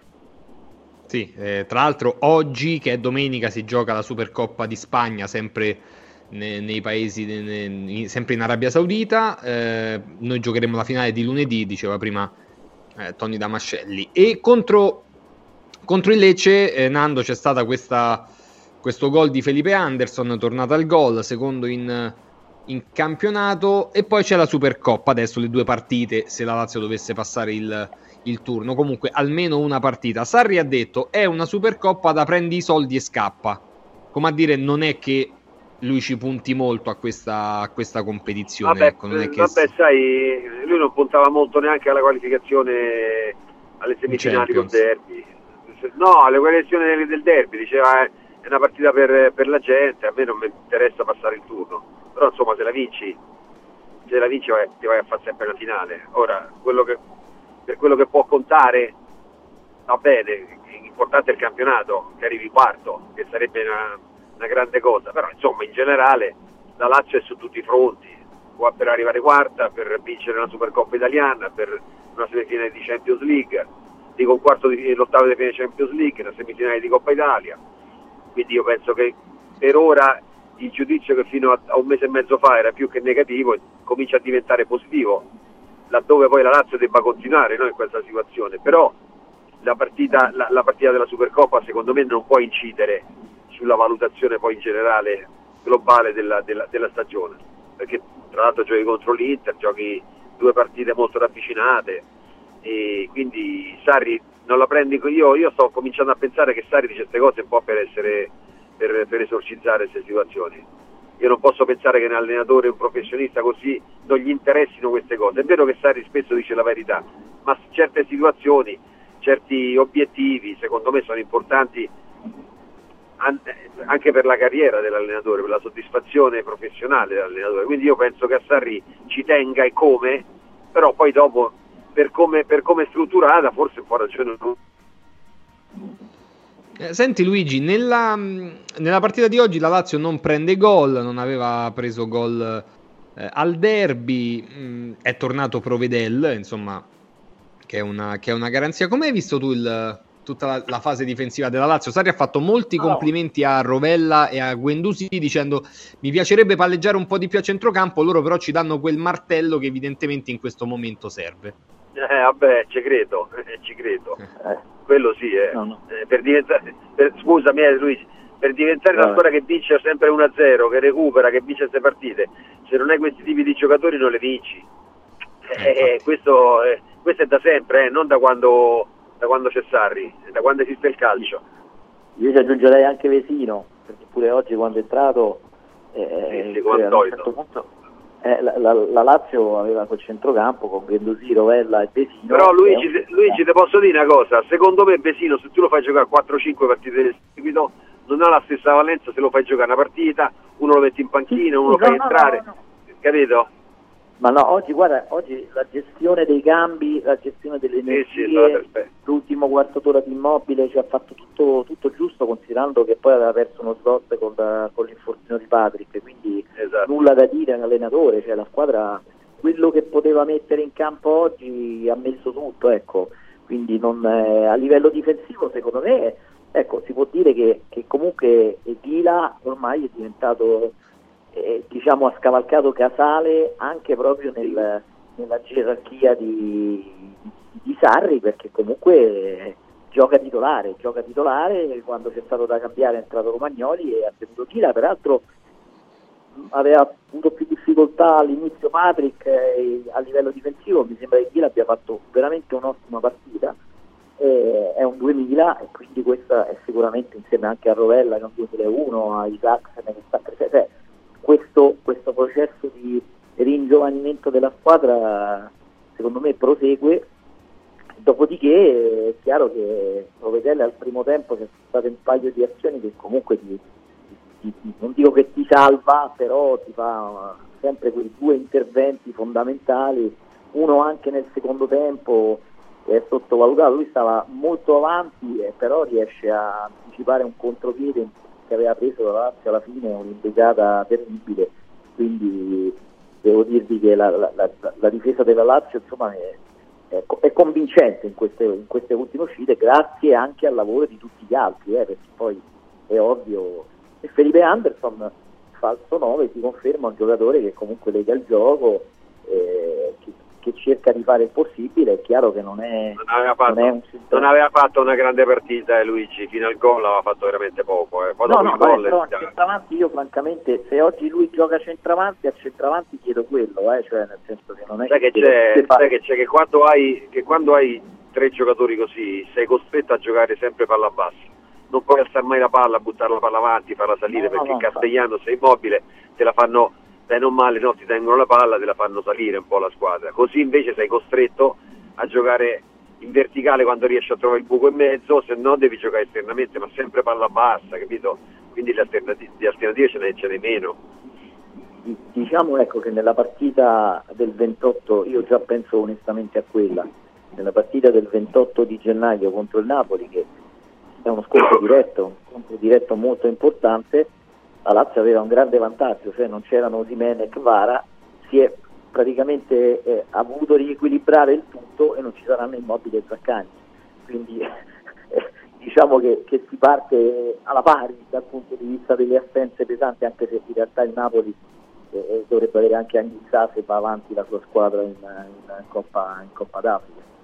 Però insomma ecco, le, le, adesso c'è questa Supercoppa, capiremo anche dalle mosse di, di Sarri di chi farà giocare eh, che, cosa, che, cosa, pensa poi effettivamente della, delle, di, di questa manifestazione. Ah, e soprattutto se recupererà qualcuno Luigi, perché poi anche, anche lì c'è da vedere, no? Ma eh, più, che, più, che, recuperarli, perché ho parlato poi al professor Rodia, eh, alla fine eh, ha detto che di fatto anche l'infortunio di Patrick non, è, non preoccupa. Eh, diciamo che la Lazio, tranne Castellanos, ha tutti a disposizione. Il problema è in che condizione sono, cioè nel senso, Immobile si è visto anche negli ultimi dieci minuti che non, non può giocare dall'inizio, eh, ha bisogno ancora di un po' di giorni di allenamento. Eh, Luis Alberto aveva, eh, in partenza doveva fare solo un tempo, poi la Lazio non aveva segnato, è rimasto, eh, ha fatto 60 minuti. Eh, Isaacsen lo hai ricordato te, ma Isaacsen eh, oggi fa una partita che, che, viene sostituito, ma, ma non, gli, non, gli, do nessuna colpa perché ha sbagliato tutto, ma sbagliava tutto e francamente vedevo che guardava spesso anche la panchina perché eh, non ce la faceva proprio, cioè l'inizio avvertiva ancora, avvertiva ancora dolore. E Zaccagni ha giocato mercoledì col piede gonfio, non so, ancora non ho saputo se, se anche oggi ha dovuto fare un'infiltrazione per giocare, quindi un po' di problemi diciamo, ci sono di formazione. Dopo aver visto francamente la, la prestazione dell'Inter così indemoniata e così ritornata ai suoi livelli contro il Monza e venerdì è una partita che è molto complicata per la Lazio che però deve fare e poi deve ragionare deve anche, anche cercare di vincere. Eh, che non deve anche cercare di vincere. Eh, cioè, che deve certo. fare? Se no che ma anche vai. di pareggiare perché di pareggiare poi te la giochi ai rigori fai i rigori eh, esatto eh, certo, eh, certo, siccome non ci sono i supplementari ecco quindi quello può essere certo. anche una, una soluzione Ah sì sì, su questo non c'è dubbio. Nando, come l'hai vista l'Inter a proposito di Inter in vista della Supercoppa? Abbastanza bene, abbastanza bene. Vincere 5-1 a Monza non è facile perché se il Monza secondo me sta un po' pagando tutti gli elogi che gli stanno facendo. I giocatori pensano che, sia, pensano che sia, siano diventati una squadra di fenomeni, invece poi dopo ogni tanto qualche squadra ti porta alla realtà un po' così come il Bologna no? oggi. E oggi Bologna ha perso, nuovo, ha perso nuovamente, eh, proprio perché queste sono squadre che, che, poi alla fine il risultato, cioè hanno il momento eccezionale, poi dopo ritornano nella normalità, no? e quindi è quello, è quello che, che, succede. Il Monza non è stato un grande sparring partner per l'Inter, anche perché l'Inter mi è sembrata veramente una spanna superiore in questo momento. E, però detto questo, può essere una spanna superiore come vuole, ma se, ma se la Juventus rimane lì attaccata eh, diventa un problema, perché poi dopo lì subentrano delle situazioni psicologiche diverse. Mm, d- diciamo che eh, Luigi, l'Inter è un'avversaria molto importante, no? Quindi come l'hai vista tu l'Inter ieri? L'ho vista, l'ho vista in forma dopo un paio di partite che sembrava un po' sotto ritmo, evidentemente eh, l'aver avuto una possibilità di fare una settimana tipo di allenamenti gli ha dato un grande giovamento e è chiaro che, che insomma, ricordiamo un po' tutti la partita di campionato, la partita di campionato è una partita anche equilibrata, poi dopo Marovic fa quello sciagurato passaggio indietro e lì la partita prende e prende insomma, eh, il sopravvento l'Inter e alla fine vince con, con merito anche poi segnando il, il, il secondo gol. Eh, però a me la Lazio non era dispiaciuta nemmeno quella sera, già era una di quelle partite in cui eh, la Lazio ti dava la sensazione di essere più presente in campo rispetto a un mese e mezzo, due mesi fa. Quindi c'era già stato il primo segnale di miglioramento, no? lo disse anche Sarri, in realtà poi dopo eh, gli abbiamo creduto un po' tutti poco e invece aveva ragione lui perché poi dopo sono arrivate queste, queste quattro vittorie che consentono alla Lazio di essere in corsa perché comunque nella, nella classifica che, che davi prima te bisogna ricordare che domani c'è, c'è, c'è, c'è, l'Atalanta che gioca in casa col Frosinone quindi l'Atalanta potenzialmente potrebbe stare anche lei a 33 eh, la Fiorentina ancora non ha finito la sua partita quindi eh, il Napoli eh, ha vinto c'è, c'è, comunque sempre anche la Roma quindi eh, il Bologna diciamo che dà la sensazione che sta un po' tornando dai ranghi è un po' in calo, chiaramente poi dopo se, se il Bologna non gioca al massimo eh, rischia poi di, di, perdere anche partite sanguinose come quella eh, di questo pomeriggio contro, contro, il Cagliari. Quindi il campionato è per certi aspetti sia in coda che, che anche per lo scudetto che per la lotta Champions è un campionato direi ancora molto interessante. Poi dopo che si giochi bene io vedo delle partite, anche oggi, ripeto, una partita che la Lazio vince con merito, faticosamente, però insomma senso estetico non è stato soddisfatto per nessuno, ma contava poco. La Lazio dopo lo sforzo del, nel derby doveva soltanto cercare di portare eh, di chiudere questo miniciclo, visto che poi dopo è attesa post Supercoppa un calendario con, con Napoli, Atalanta, mi sembra poi dopo, poco dopo la Fiorentina, insomma cioè, ha vari impegni oltre che ovviamente la, il vernissage, lo chiamerei, contro, contro, il, contro il Bayern Monaco. Ecco, quella, quella sarà molto interessante, molto molto interessante. Eh, invece, giusto per, per capire, Luigi, eh, oggi Sarri ha detto avevamo concordato con Immobile 20 minuti se fosse stato necessario, no? Eh, evidentemente Immobile ha giocato, poi vabbè, è stato ammonito, ma per la partita di Supercoppa, quanto possono, di quanto possono aumentare questi minuti per, per Ciro Immobile secondo te? Ma non lo so, ci sono, ci sono ancora 4-5 giorni, si gioca di venerdì, eh, io credo che comunque partirà ancora Felipe Anderson. Da monitorare c'è soprattutto Castellanos, perché Castellanos a questo punto per la partita del 28 gennaio eh, diventerebbe un recupero fondamentale perché, ripeto, senza Immobile e Zaccagni contro il Napoli praticamente non hai nemmeno un cambio quasi in attacco. Quindi considerando che appunto poi gli altri sono anche abbastanza in condizioni precarie, quindi da monitorare Castellanos, se parte magari per la Supercoppa vuol dire che lo fanno lavorare lì per cercare di metterlo in piedi del Napoli. E in campionato ovviamente che poi tra l'altro con questa strana formula della, della Supercoppa il paradosso è che lunedì si potrebbe giocare Lazio-Napoli, finale di Supercoppa e poi la domenica sì. Lazio-Napoli eh, di campionato, no? campionato. con interpreti diversi perché in Supercoppa ci potrebbero essere Zaccagni immobile e in campionato no? appunto, appunto è, è, paradossale guarda veramente questa io su questo sono molto d'accordo con, con Sarri questa manifestazione se la devi fare la fai come si faceva una volta a Ferragosto, eh, si faceva in quel momento lì, anche perché, ripeto, con le diffide, con le ammonizioni. Eh, con, io non ho capito, volta... scusa Luigi, ma non ho capito, ma le ammonizioni e cioè le, le diffide se, se, le prendi in Supercoppa poi valgono in campionato? Eh, eh, credo di sì, cioè, almeno è così. È così, cioè nel senso che la Lazio per dire a Rovella eh, Pellegrini. Cioè se Rovella viene ammonito col Napoli non gioca con Napoli. Scusa, con l'Inter sì, con l'Inter non dovrebbe giocare con Napoli. Dico, sì. con l'Inter non, non gioca con Napoli. Oh. Eh, parado- almeno che la Lazio non vada in finale, perché in realtà no, se... se... la Lazio poi va in secondo... finale la dovrebbe scontare contro il Napoli in, o contro la Fiorentina nella finale. Cioè non si, si capisce nulla, veramente. Eh, allora però dovrebbero pure, dovrebbero pure dovrebbero scontarle in Supercoppa italiana anche Zaccagni e Immobile se poi valgono per la, per la cosa che discorso è? Io non, non capisco ma sei sicuro eh, di questa cosa? Ma, sembra, ma questo è stato a me sembra strano eh. perché pure Cialanoglu anche, anche Cialanoglu ha lo stesso problema perché Cialanoglu è stato ammonito, era diffidato e salta la prossima partita dell'Inter contro la Fiorentina del, eh, sempre fra due settimane eh, però pure Cianoglu avrebbe dovuto saltare la Supercoppa. Si sono incartati con, sta, con questa cosa perché poi dopo se, sì, viene, se, un, se, un, diffidato viene ammonito allora se la squadra ha la, la partita successiva e, e faccio l'esempio, Rovella e poi si gioca, la, la Lazio gioca va in finale, viene ammonito contro l'Inter o Cataldi o tutte e due, quindi la Lazio rischia poi di non avere né Rovella né Cataldi contro il Napoli.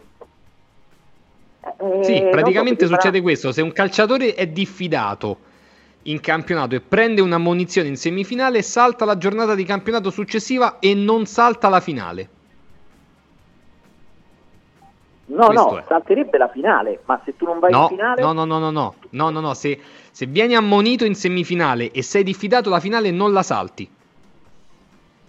Salti la partita di campionato successiva. Sì, sì. È una follia. Discorso diverso per le espulsioni. Eh, cioè, se prendi rosso in semifinale, ovviamente non giochi la finale. Eh, ci hanno pensato a sta cosa? Ci hanno pensato per bene a sta cosa oppure è stata così una mattina uno si è svegliato? Eh, cioè, ma... Cioè, non, Tutte le so, ammonizioni come, e le espulsioni del torneo avranno un peso sul campionato. Questo è nel regolamento. Eh, ho capito, ma che, capito? C'entra, no, eh... c'entra la Supercoppa col campionato? Scusa, cioè sarebbe opportuno, per esempio, che tutte quante le squadre, chi c'è, non li fa giocare e quindi eh. falsi un po'. Tu considera Nando che cosa. l'Inter c'ha ba- Barella e c'ha la Noglu. Eh, la Lazio c'ha, vabbè, c'aveva Immobile e Zaccagni che però salteranno già il Napoli ma potranno giocare cioè, secondo me è proprio una, una follia totale. Eh, io l'ho detto però Francesco io questa cosa la sto dicendo da due settimane che mi pare una follia questa cosa sarebbe stato sufficiente che in Supercoppa eh, sì, fosse stata o come una giornata di campionato e quindi adesso Immobile eh, a questo punto sì esatto. Eh, era, era meno, era, creava meno problemi alla regolarità del campionato. Anche se poi voglio dire per dire il Torino, il Torino che eh, domenica ci sarebbe stato Torino-Lazio, eh, io preferisco giocare senza immobile e Zaccagni.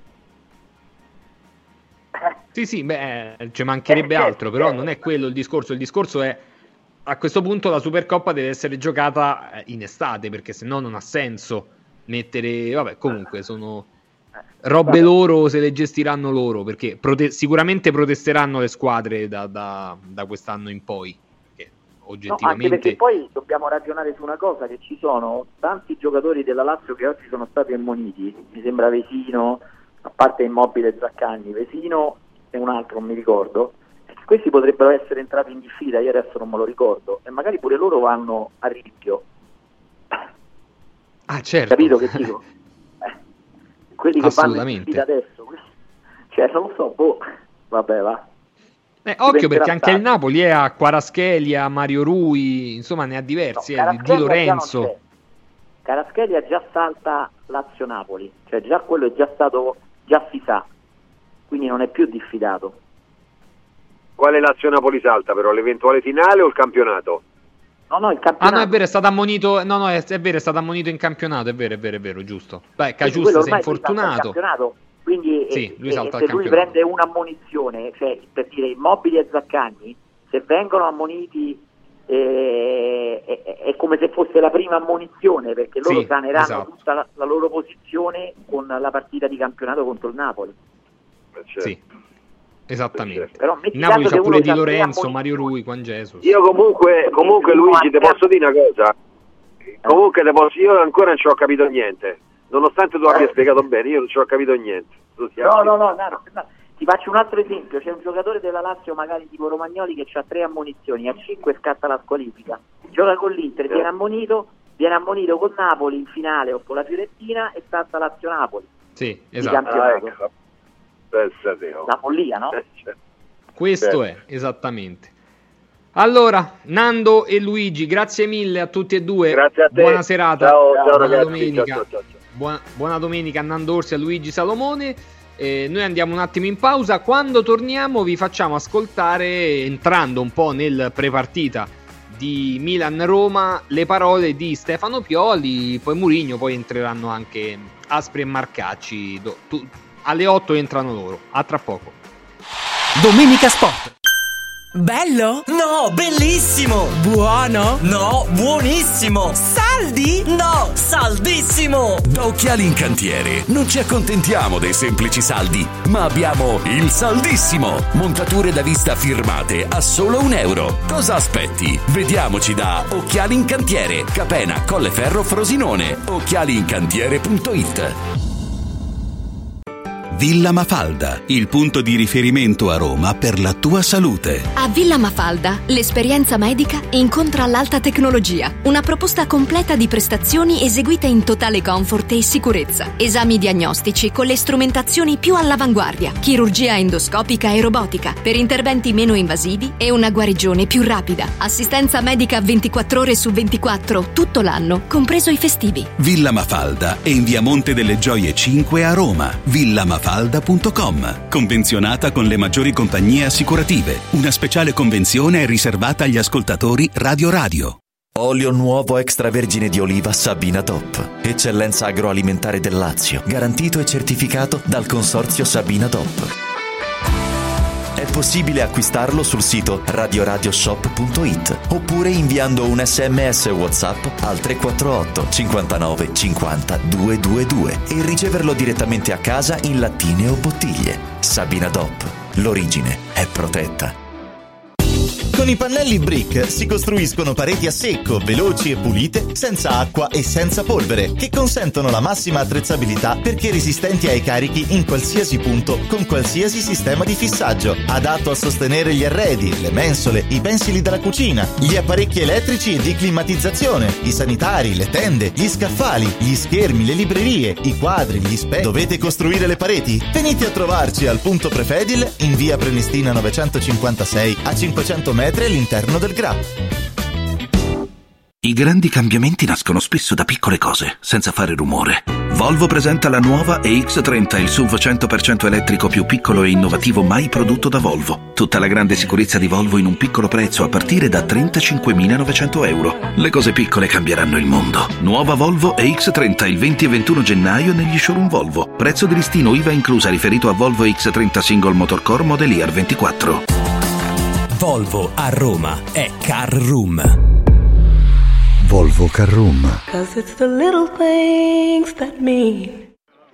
Devo organizzare una cena aziendale e vorrei un locale accogliente con la giusta atmosfera. Scegli Comodo Mercato Trevi, un open space dal design moderno, comodo per i grandi spazi e soprattutto per l'ampia scelta di eccellenze gastronomiche, con 5 ristoranti a vista per soddisfare ogni palato. Comodomercatotrevi.it, la cornice perfetta per eventi di successo. Roma, via del Lavatore 88, a pochi passi da Fontana di Trevi. Mettiti comodo. In un momento in cui i mercati sono in forte tempesta, scegli il sereno. Da sempre l'oro è la forma di investimento più sicura. Universo Oro ti offre la migliore quotazione sul mercato per l'acquisto di oro da investimento. Investire in oro vuol dire liquidità immediata, riacquisto garantito e un valore finanziario certo nel tempo. Universo Oro, numero verde 813 4030. Universo-oro.it. Sede a Roma, Viale Eritrea 88. Sportello Legale Sanità. 12 anni di giustizia ottenuta e di giusti risarcimenti alle famiglie colpite dalla mala sanità. come per danni provocati in banali interventi ortopedici o per danni o decessi provocati da mancata diagnosi di patologie tumorali. Sportello Legale Sanità. A disposizione di tutti gli italiani contro la mala sanità, senza alcun costo anticipato. 800 700 802 sportellolegalesanita.it Ehi, ciao, sono io. Sono già qui, parcheggio e ci vediamo di fronte alla stazione. Sono ancora io. Ci sono quasi, eh? Però è meglio se ci vediamo direttamente al binario. Ehi, senti, ci rinuncio. Vengo in macchina, ci vediamo a Milano. Nasce Roma Park Valet, il nuovo servizio di parcheggio e accompagno dedicato a chi vuole partire dalla stazione Tiburtina senza parcheggiare a Tiburtina. Comodo, sicuro, conveniente e veloce. Scarica l'app o vai su romaparkvalet.it. Domenica Sport.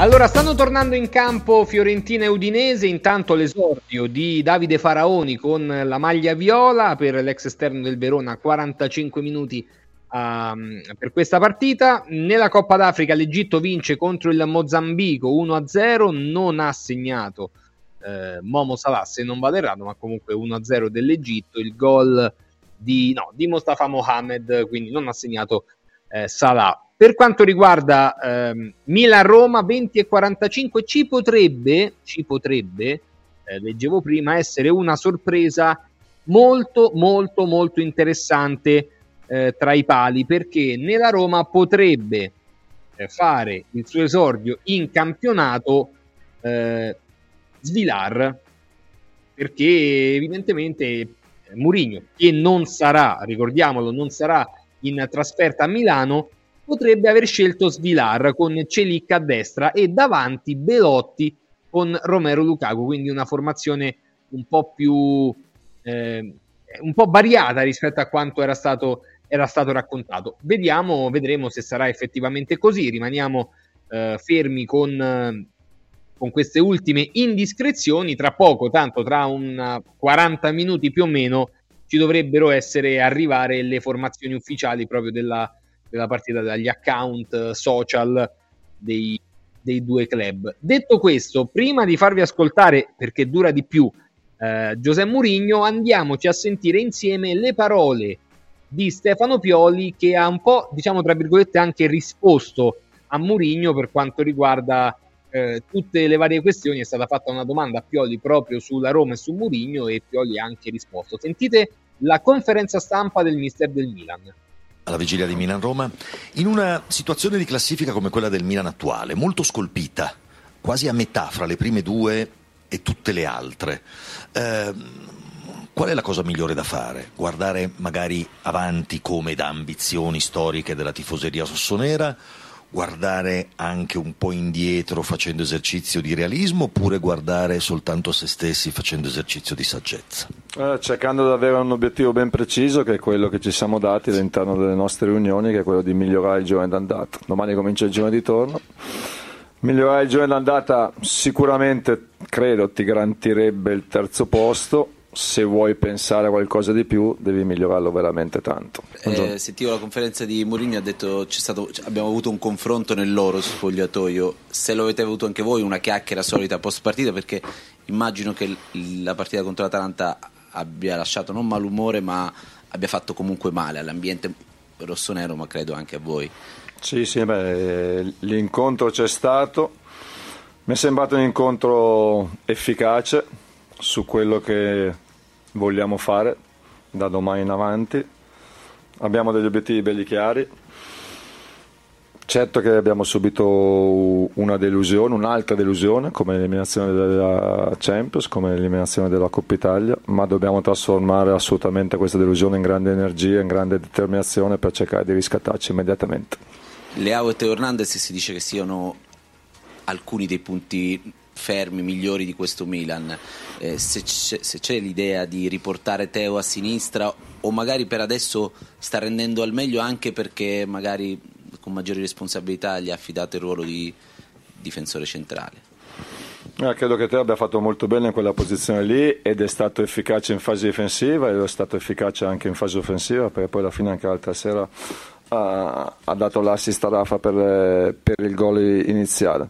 Eh, vedrò, vedrò, che scelte fare per domani e che squadra schierare, poi sicuramente Teo sarà in campo. Ha appena parlato questa mattina Murigno, tra le tante cose che ha detto, ha detto testuali parole. Milan in lotta per il titolo anche se la distanza non sembra facile da colmare. Volevo un tuo commento a questa dichiarazione di Mu.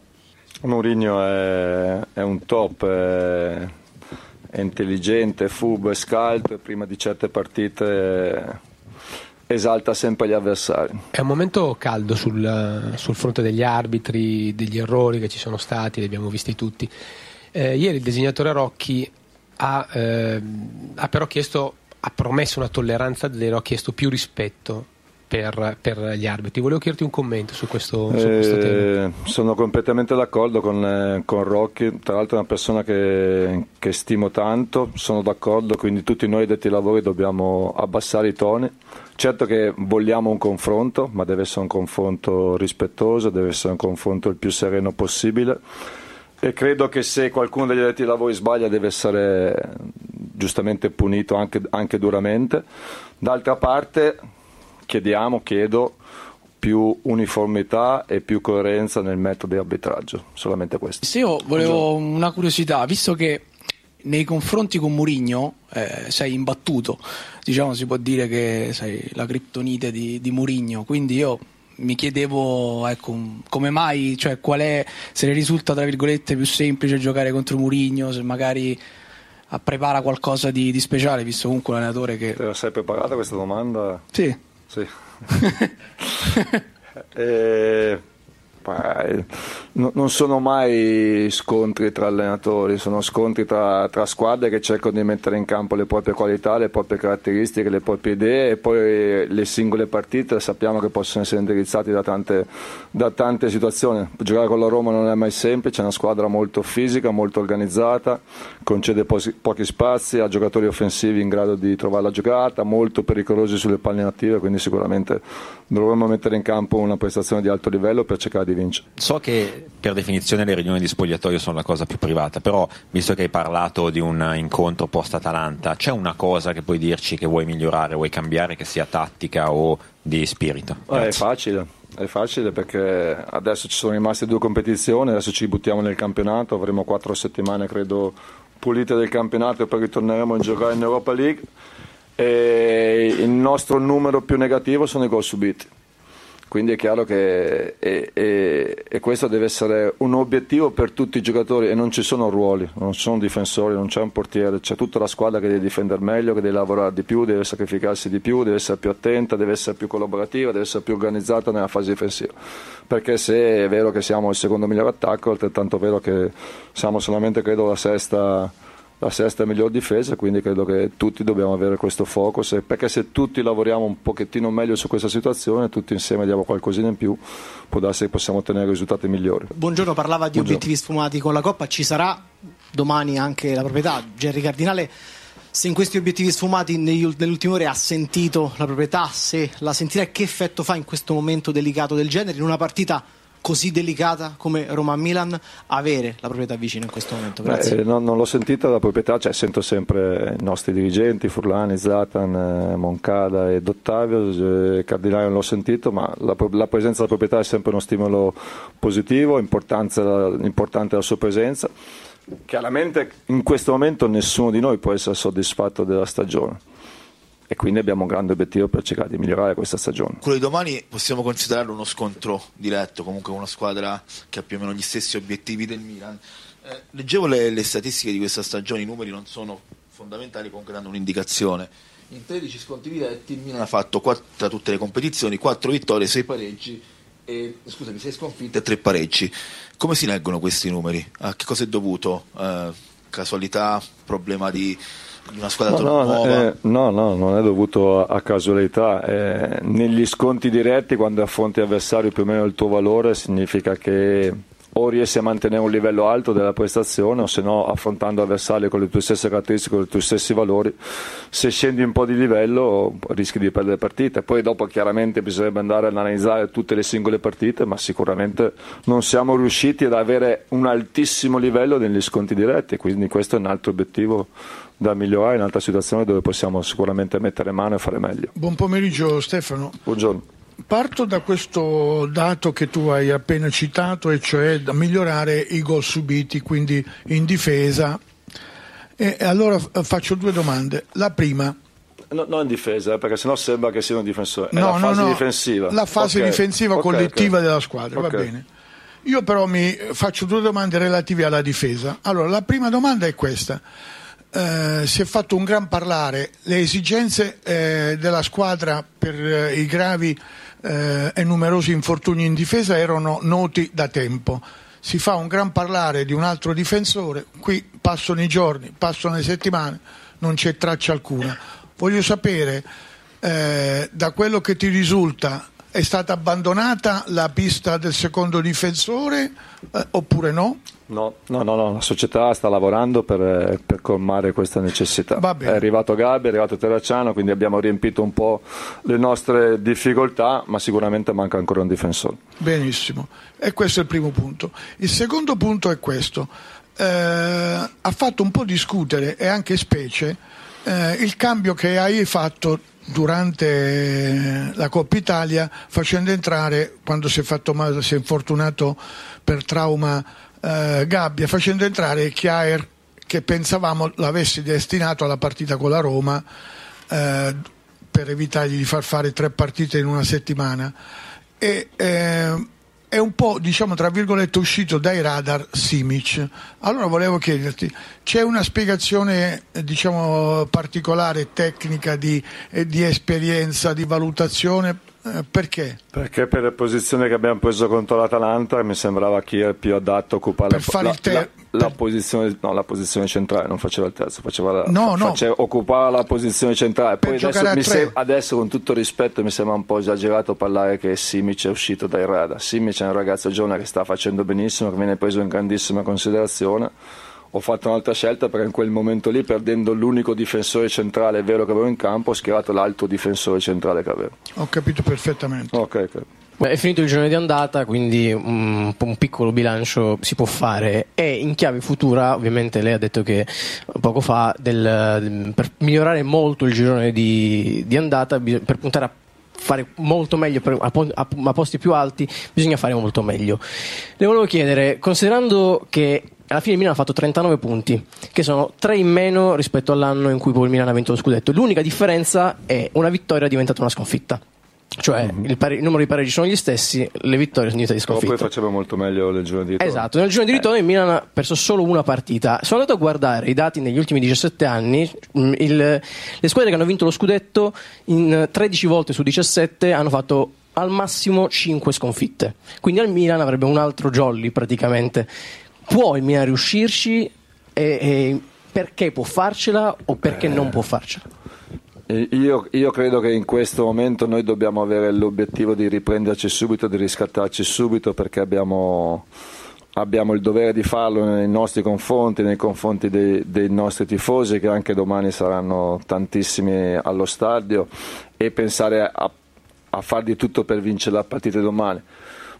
E credo che anche dentro di noi dobbiamo avere le ambizioni, la convinzione di poter essere una squadra che si gioca ogni singola partita con tante possibilità di vincerle e che abbiamo dimostrato che nelle ultime sette partite abbiamo fatto sicuramente un buon abbiamo avuto un buon ritmo e solamente l'Inter e Juve hanno fatto un punto in più di noi. Però vuol dire che se vuoi devi veramente accelerare tanto e noi dobbiamo provare ad accelerare tanto, dobbiamo provare ad andare, andare forte, andare provare a vincere ogni singola partita perché poi dopo gli sconti diretti ci saranno fra, fra, quattro mesi e da qui a quattro mesi noi dobbiamo provare a correre velocemente. E poi è chiaro che se gli altri continuano a correre così velocemente probabilmente arriveremo terzi, ma c'è ancora tante cose da fare. Buongiorno mister. Buongiorno. Ieri c'è stata la presentazione di Filippo Terracciano. Abbiamo provato a chiedergli qual è il suo ruolo preferito. Lui non si è sbilanciato, ci ha detto che è pronto a giocare praticamente ovunque. Le chiedo se in questi giorni lei ha capito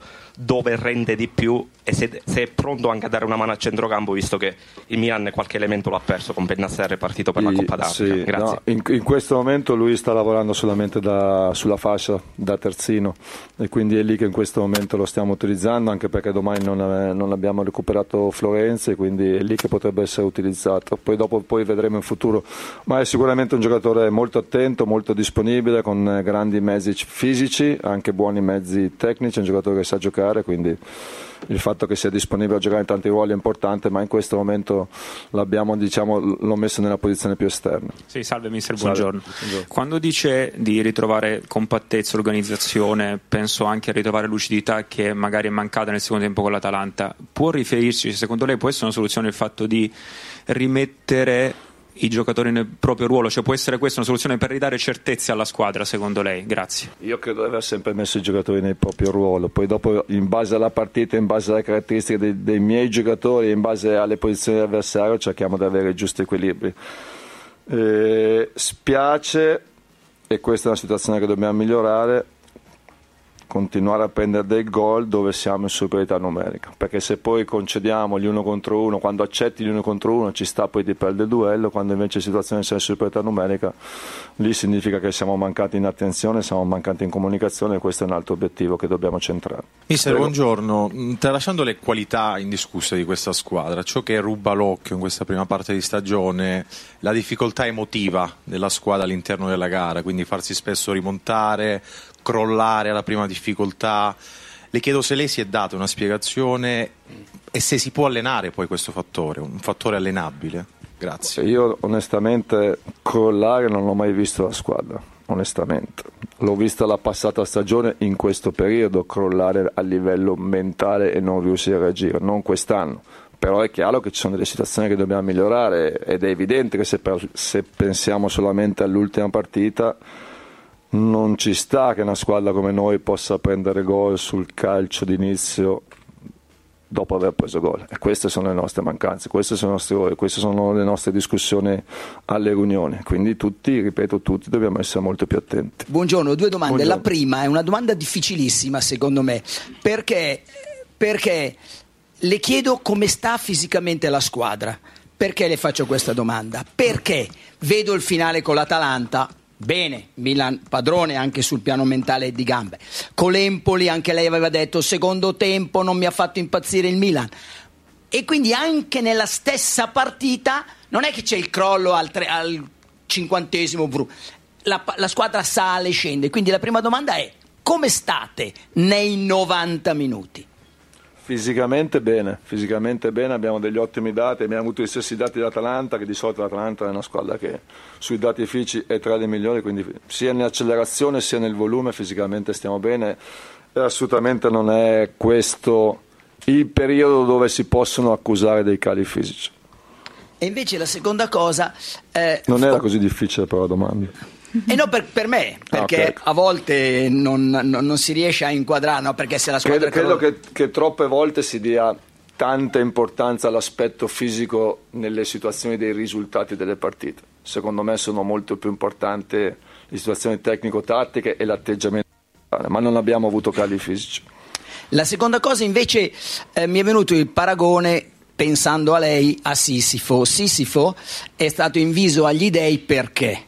Perché era audace, troppo audace. E trovo che dire a lei audace è un complimento, non è una diminuzio. Ecco, ma come si sente lei che porta su questa pietra? Lui aveva la condanna eterna, per fortuna lei no.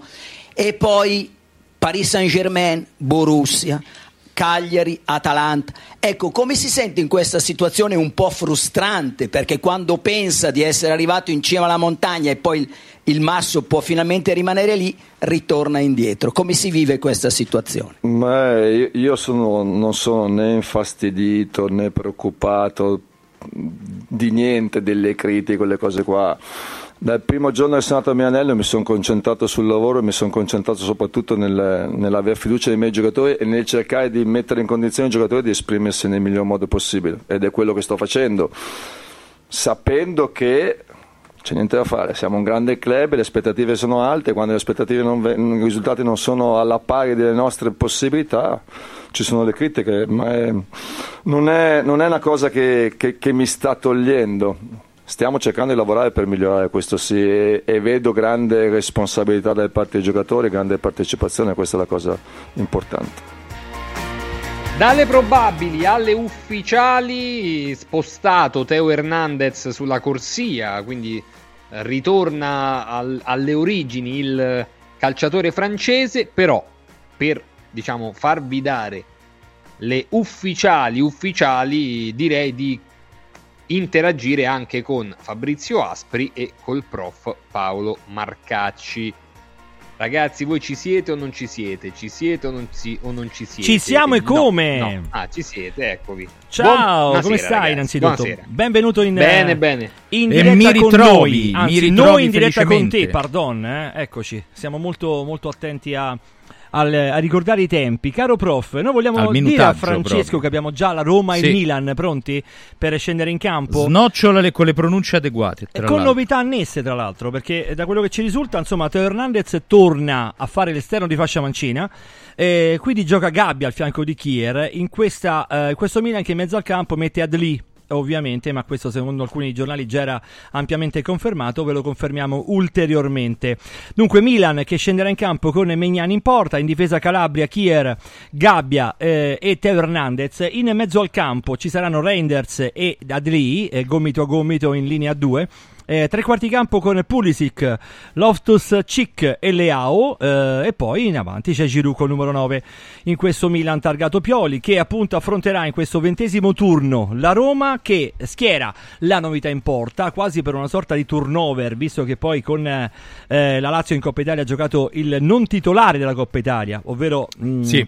il, il portoghese eh, della Roma. Svilar invece eh, difende i pali con- contro il Milan. In questa Roma che schiera in difesa Christensen, Mancini e Llorente linea 3 in mezzo al campo Cristante con Paredes ad inventare gioco e Bove eh, sul lato eh, sinistro.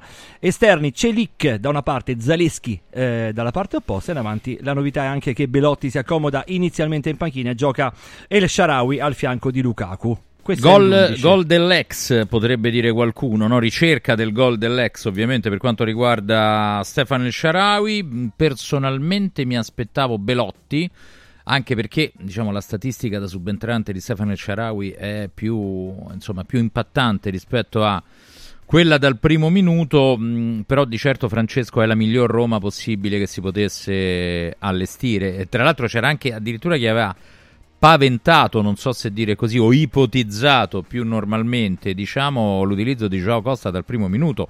Viste le parole un po' sibilline di Murigno sull'argomento ieri. Ecco, tra l'altro, ecco, io appena vi lascio magari eh, le parole di Mourinho le potete far, far riascoltare tranquillamente come, come preferite. Mi, mi sembra anche un po' più la formazione, diciamo, di logica, se vogliamo, proprio perché ehm, ci deve essere non solo qualità nel, in avanti, perché comunque a Lukaku va data una spalla di qualità e El Sharawi ha una buona, una buona competenza individuale no, da un punto di vista tecnico, però va anche eh, non concesso al Milan l'isolamento di Leao nell'uno contro uno. Quindi per Vero. assorbire questo, Sì. evidentemente Christensen e Celic da quella parte devono fare doppio lavoro. Mi sorprende, devo dire la verità, Paredes e Cristante in mezzo, Mm. ehm, no- non tanto per, per la questione del palleggio, quanto perché il Milan ha inserito all'interno del suo roster un Loftus Cheek molto più avanzato di posizione, una ventina di metri avanti rispetto Vero. a quella abituale, ed è il giocatore che si inserisce di più in area di rigore. E con quella fisicità, eh, insomma, secondo me Paredes può soffrire un po' il. A, a meno che non ci siano degli- dei cambiamenti a livello posizionale durante la partita che possono portare Cristante a mettersi davanti alla difesa, Paredes posizionalmente spostarsi un po' più sull'interno, sempre con la funzione di regia, ma soprattutto quando la Roma non è in possesso, magari a, a spostare Cristante a fare quello che deve essere un po' più lo schermo e quello che assorbe i movimenti di Loftus Cheek. Comunque sarà una partita interessante anche perché, come ha detto eh, prima Fabrizio bene, eh, c'è Svilare non Rui Patrizio. Non Mm. essendoci Rui Patrizio, è vero che ci sarà c'è stato forse il turnover prima del derby di Coppa Italia, però generalmente Svilar era il portiere di Coppa Sì. e Rui Patrizio il portiere di campionato e adesso vediamo se questa è una rondine che non fa primavera oppure se la gerarchia è definitivamente sopravvissuta. La cosa E- particolare, scusami, è che Vai. arriva dopo una serie di prestazioni convincenti dello stesso Rui Patrizio, tra l'altro, perché Sì, al di là dei risultati, vero, no? vero. Però è come una- un dare evidentemente al giovanotto Svilare, uomo di Coppa, insomma il ruolo che non ha avuto in Coppa Italia, quasi a dire lo meriti comunque, scendi in campo in questa alternanza che poi ci spiegherà chiaramente mister Mourinho.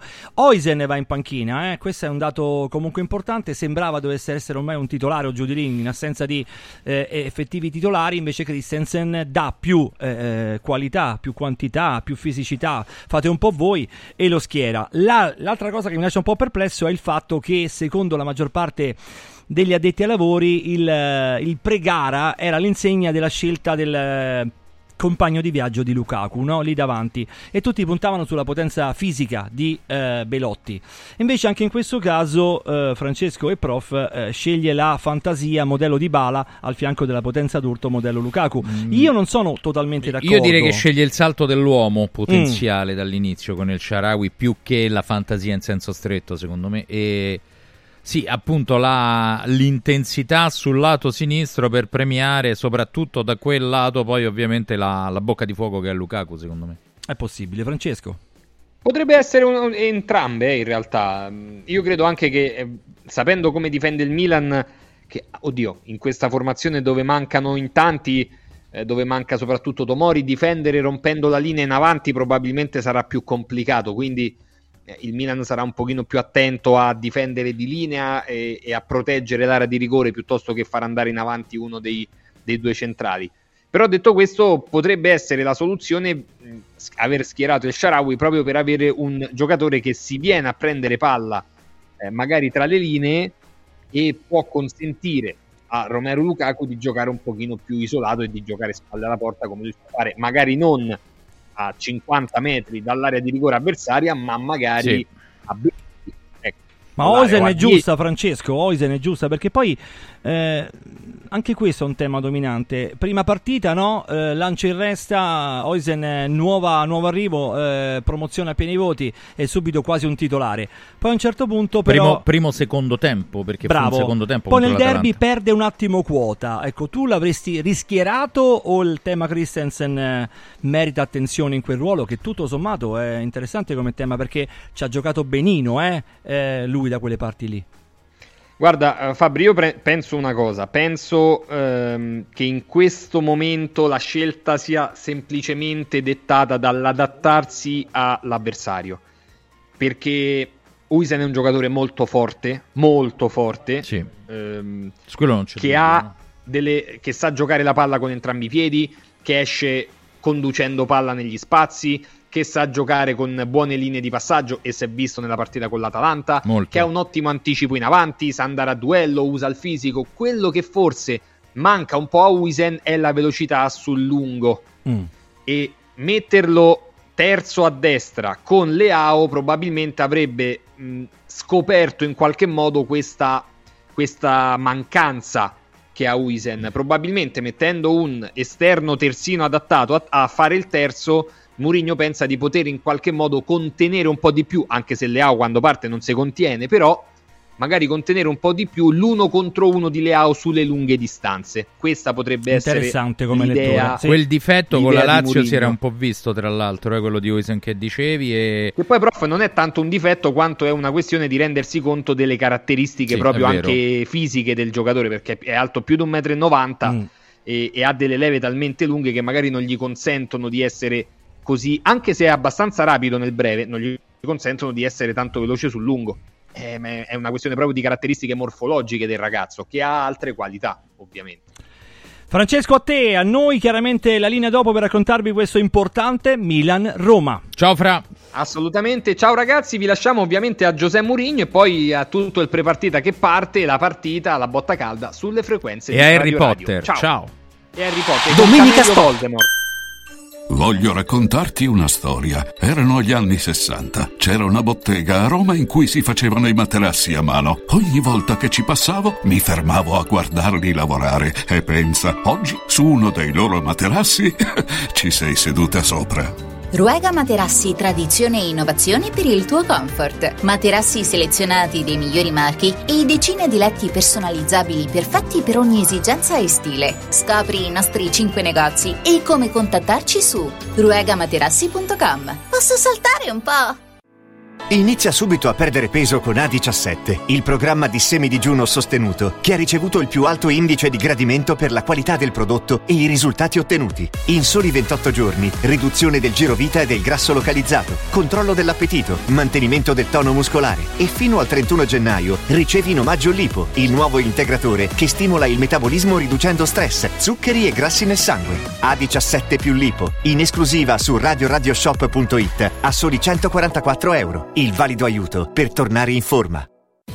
Sportello Legale Sanità. 12 anni di giustizia ottenuta e di giusti risarcimenti alle famiglie colpite dalla mala sanità. come per infezioni nosocomiali o per danni o decessi provocati alla nascita su bambini sani. Sportello Legale Sanità. A disposizione di tutti gli italiani contro la mala sanità, senza alcun costo anticipato. 800 700 802. sportellolegalesanita.it Guarda! Anche qui una ravioleria dumpling bar. Ormai le trovi in tutta Italia. Entriamo, il pranzo è servito. Mmm, sono buonissimi, di qualità e pluripremiati. Eh sì, grazie al franchising 2.0 del Dumpling Bar, anch'io ho potuto aprire la mia ravioleria. È facile, completamente gratuito, include formazione dello chef Gianni Catani, rinnovo di menù periodico, scelta e addestramento del personale, pubblicità. Ho chiamato il numero 344 06 58 913 e il mio sogno si è realizzato. Chiama anche tu o vai su dumplingbar.it. Devo stampare i miei nuovi bigliettini da visita. Pressup.it Devo stampare il catalogo per la mia azienda. Pressup.it Cerco uno stampatore di qualità che consegni in 24 ore. Pressup.it Se hai la partita IVA, vai su Pressup.it, fai il preventivo in tempo reale, carica il tuo file di stampa e ordina con un clic. Cosa aspetti? Prova la qualità di Pressup, il tuo stampatore online. Sapevi che nel latte che acquisti abitualmente potrebbero esserci tracce di antibiotici assunti dall'animale? Berlo regolarmente, specialmente in età pediatrica, potrebbe portare all'antibiotico resistenza, un fenomeno aumentato notevolmente negli ultimi anni. Da oggi puoi evitare questo rischio con latte antibiotic free, l'unico latte che ha ricevuto la certificazione di assenza di antibiotici per l'intera filiera di produzione, 100% made in Italy. Latte antibiotic free, il latte che non conosce antibiotici, lo trovi in esclusiva su radioradioshop.it. La salute, prima di tutto. Casa e beni aziendali pignorati, usura, anatocismo, cartelle esattoriali, accordi con la banca o con la finanziaria. Ah! Basta incubi! Chiama Sdebitop, il top del gruppo Sdebito. Avvocati e consulenti esperti ti aiuteranno a uscire dalla crisi e a risollevare la tua attività. Sdebitop si rivolge a privati, imprenditori e aziende agricole. Sdebitop ha sedi in tutta Italia. Chiama ora 850 60 30 o vai su sdebitop.it. Sdebitop, il top del gruppo Sdebito. Hai l'assicurazione in scadenza? Chiama Mondopolizza. I migliori prodotti assicurativi al prezzo più basso del mercato grazie agli accordi con le primarie compagnie assicurative. Assicurazioni RCA, casa, infortuni. Per professionisti, soluzioni eccezionali su misura per te. Per ricevere un preventivo chiamalo 06 55 76 903 o direttamente sul sito mondopolizza.it. Mondopolizza, la migliore consulenza assicurativa. Prefedil presenta il sistema costruttivo realizzato con il pannello brick. Sistema che fa ottenere pareti subito pronte, a secco, resistenti ai carichi, con la possibilità di realizzare architravi e l'inserimento degli impianti, con una resistenza al fuoco EI 180 e con un isolamento acustico di 60 decibel. Sistemi costruttivi Brick Fast e Brick Board. Presso il punto Prefedil di Roma, via Prenestina 956, 500 metri all'interno del GRA. Dovete costruire una parete? Passate da noi. Sostieni la comunicazione libera e indipendente. Donazioni.radioradio.it Radio Radio, libera da sempre, libera per sempre. Domenica Sport. Iniziamo da me stesso, mi scuso. Uh, Giulio, agosto, settembre, sono qui da due anni e cinque mesi. E in due anni e cinque mesi Uh, sono l'unica persona in questo building che non ha perso un unico minuto di una sessione di allenamento. Sono la unica. Anche tu hai perso perché sei stato malato due o tre volte. Per me non ci sono malattie, non ci sono buon umore, malumore, svegliarmi presto, svegliarmi tardi. Per due anni e mezzo più o meno non ho sbagliato niente, neanche un paio di settimane fa dove eri l'unico che lavorava perché erano tutti malati. Tipo un mese fa aveva bisogno di un giorno per una situazione che non devo neanche ovviamente spiegare. Ho spiegato alla proprietà, ho spiegato al direttore, al direttore Pinto. In un momento così pieno di partite, di viaggi, eh, di allenamenti abbiamo definito che il giorno che entrava bene per me di non stare presente, che era il giorno dopo una partita e una settimana dove si giocava mercoledì e domenica. Sono stati fuori eh, di Roma per eh, 14 ore, 15 ore. Mi sembra un po' ridicolo stare qui eh, giustificando questo però non accetto non accetto di nessun modo che la mia professionalità, che la mia dignità, che il mio cuore per questo lavoro mio e per questa responsabilità per, per con il club non è giusto, non è giusto perché se c'è l'esempio perfetto della professionalità sono io. Non ho mai perso una partita, non, non con la Roma, sto parlando di 23 anni, non ho mai perso una partita, uh, non sono mai stato malato. Uh, e, um, un allenamento di recupero per la gente che ha giocato, un allenamento per sei giocatori, sei giocatori che non hanno giocato, e l'allenatore non stare, però non stare con permesso della proprietà, non stare con permesso del direttore, mi sembra veramente una cosa drammatica che giustifica io stare qui parlando invece di rispondere a Angelo. Voi, di un modo generale, non lo so. La domanda è come si riparte, no? Perché... La domanda, è... è questa la domanda come si riparte? La domanda è molto facile, Angelo. La domanda è molto facile. Um, la partita è finita, e abbiamo, abbiamo ovviamente perso. Abbiamo fatto tante cose bene, di accordo con le nostre limitazioni. Abbiamo fatto altre cose non bene eh, quello che abbiamo fatto bene e non bene abbiamo analizzato ieri, um, abbiamo parlato, um, abbiamo analizzato, sempre nella ricerca di poter migliorare dentro delle nostre limitazioni e si riparte, io dal mio punto di vista personale come, come riparto da 23 anni, che è partita, partita giocata, partita analizzata, partita finita e prossima partita, non c'è un'altra, non c'è un'altra storia. Eh, si parla moltissimo di un Milan eh, in difficoltà che però ha grandissimi valori tecnici, quindi io le chiedo che squadra si aspetta di affrontare.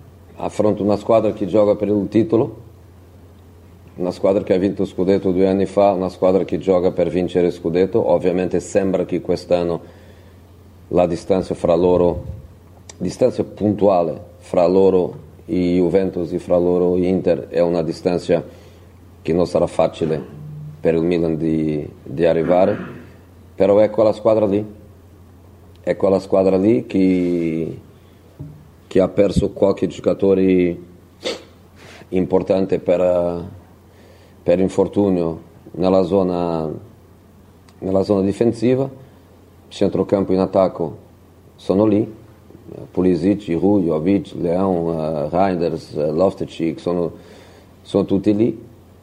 Lì dietro ha perso due o tre eh, giocatori, però ha preso già due per cercare di, di trovare la soluzione. Ha preso Terracciano, ha preso uh, di nuovo Gabio per cercare. Una squadra che, che sicuramente vuole vuole vincere dopo, dopo sconfitta eh, in Coppa, che sicuramente sarebbe per loro anche un, un target, se non posso vincere il campionato possiamo vincere la Coppa, loro adesso non possono vincere la Coppa. Metteranno tutto su questa partita, uh, sanno le nostre difficoltà, uh, sembra che, che, che, tutto lo sanno, mm, magari qualche giornalista non lo sa, magari qualche commentatore non lo sa, però tutti sanno le difficoltà che noi, che noi abbiamo, però noi andiamo là. Ho parlato ieri con i giocatori dal punto di vista dell'analisi non solamente del gioco come gioco, eh, però anche dell'atteggiamento. Io non ho nessun tipo di, di problema perché ho grande rispetto, grande lealtà nel confronto con i miei giocatori. E, e per questo non c'è niente che qualche persona possa o vorrebbe dire ai miei giocatori che non ho detto, che non ho detto, perché per me è una cosa molto molto chiara che è la differenza fra le difficoltà e un'altra, e un'altra cosa è um, utilizzare le difficoltà che sono vere come eh, un modo per giustificare qualcosa che possiamo fare di più. In questo qua io non risparmio, risparmio davanti a voi, ris- risparmio eh, il nome, ehm, so com'è questa cosa del, nel calcio, eh, so perfettamente che dopo alla fine se un giocatore sbaglia individualmente che la direzione è sempre una, il risultato globale, il, del risultato globale la responsabilità di un modo molto facile è dire responsabilità è allenatore, però io con i giocatori dal punto di vista del mio rapporto diretto con loro non risparmio assolutamente, assolutamente niente. E dopo dico sempre lo stesso che quanto meglio è il rapporto, più facile è di non risparmiare niente. Io non risparmio niente. Ieri riunione dura, ehm, dura specialmente per qualche individuale, perché dal punto di vista collettivo sono stato molto molto chiaro, la squadra difensivamente è stata perfetta, non ha avuto nessuno tipo di, nessuno tipo di problema, eh, soffre un gol del modo come abbiamo sofferto, che inizia con una rimessa laterale nostra che non siamo neanche capaci di fare una rimessa laterale eh, positiva e abbiamo trasformato una rimessa laterale in un calcio, in un calcio d'angolo. Uh, e dopo un rigore di un bambino di 18 anni con 55 minuti di Serie A, in un rigore che io continuo a dire, non lo so se mi hanno capito la mia espressione o se mi ho fatto capire, non ho mai detto che non era rigore, ho semplicemente detto che è il rigore dei tempi moderni e che secondo, secondo me i tempi moderni nell'arbitraggio sono molto molto molto inferiori per protezione al gioco di quello che era 20 anni fa. Non ho mai detto che non era rigore, ho semplicemente detto che è un rigore dei tempi moderni. Per la riunione di ieri non mi sono risparmiato niente, però dopo allenamento, allenamento dopo, dopo riunione, sei giocatori allenamento sei giocatori. Dopo è difficile di lavorare in campo e di cercare di, di migliorare cose, però, però niente, il messaggio è rimasto, è rimasto lì, c'è gente che obbligatoriamente dal punto di vista individuale, isolato, devono dare di più. Buongiorno. Buongiorno. Lei già dopo la finale di Budapest aveva chiesto un supporto da parte di un dirigente, una figura che potesse affiancarla in queste situazioni delicate. Adesso che eh, i tifosi sono forse per la prima volta molto arrabbiati con la squadra da quando c'è lei, perché il derby fa questo effetto uh, a Roma, eh, com'è possibile che nessuno della società, oltre a lei, abbia ancora detto una parola ai tifosi? E cosa lei si sente di dire ai tifosi? Guarda, io sono anche io sono anche alla società. Sì, certo. um, non sono un cargo alto della società, non sono né CEO né direttore, sono allenatore, però sono società. E, mentre sono qui mi considero società, mi considero che le mie parole sono, sono anche parole che la gente fuori vuole vuole sentire. Voglio essere sempre leale, corretto nel mio confronto con la, con la società, è il mio dovere, però non è solo un dovere, è, è anche il mio modo di essere, è il mio modo di, eh, di stare. E, mm, e, in questo momento qui penso che le mie parole sono molto molto uh, obiettive. Non lo so quanti derby ho giocato, 200, non lo so, 150, 200, sono stato sempre per me partite speciali, ho vinto, pareggiato, perso, però sempre con un modo diverso di viverla, uh, ho sempre capito che per uh, un tifoso del Chelsea giocare contro l'Arsenal non è la stessa cosa uh, che giocare um, contro il Manchester City ho sempre capito che per l'interista giocare contro la Juve non è lo stesso che giocare contro la Roma. E, mm, e a Roma ho capito ovviamente quello che significa il derby. Um, il derby che abbiamo vinto è un derby pesante perché ci sono derby con vittorie e con sconfitte, però ci sono derby con umiliazione e senza umiliazione. Il derby che abbiamo vinto è derby di umiliazione.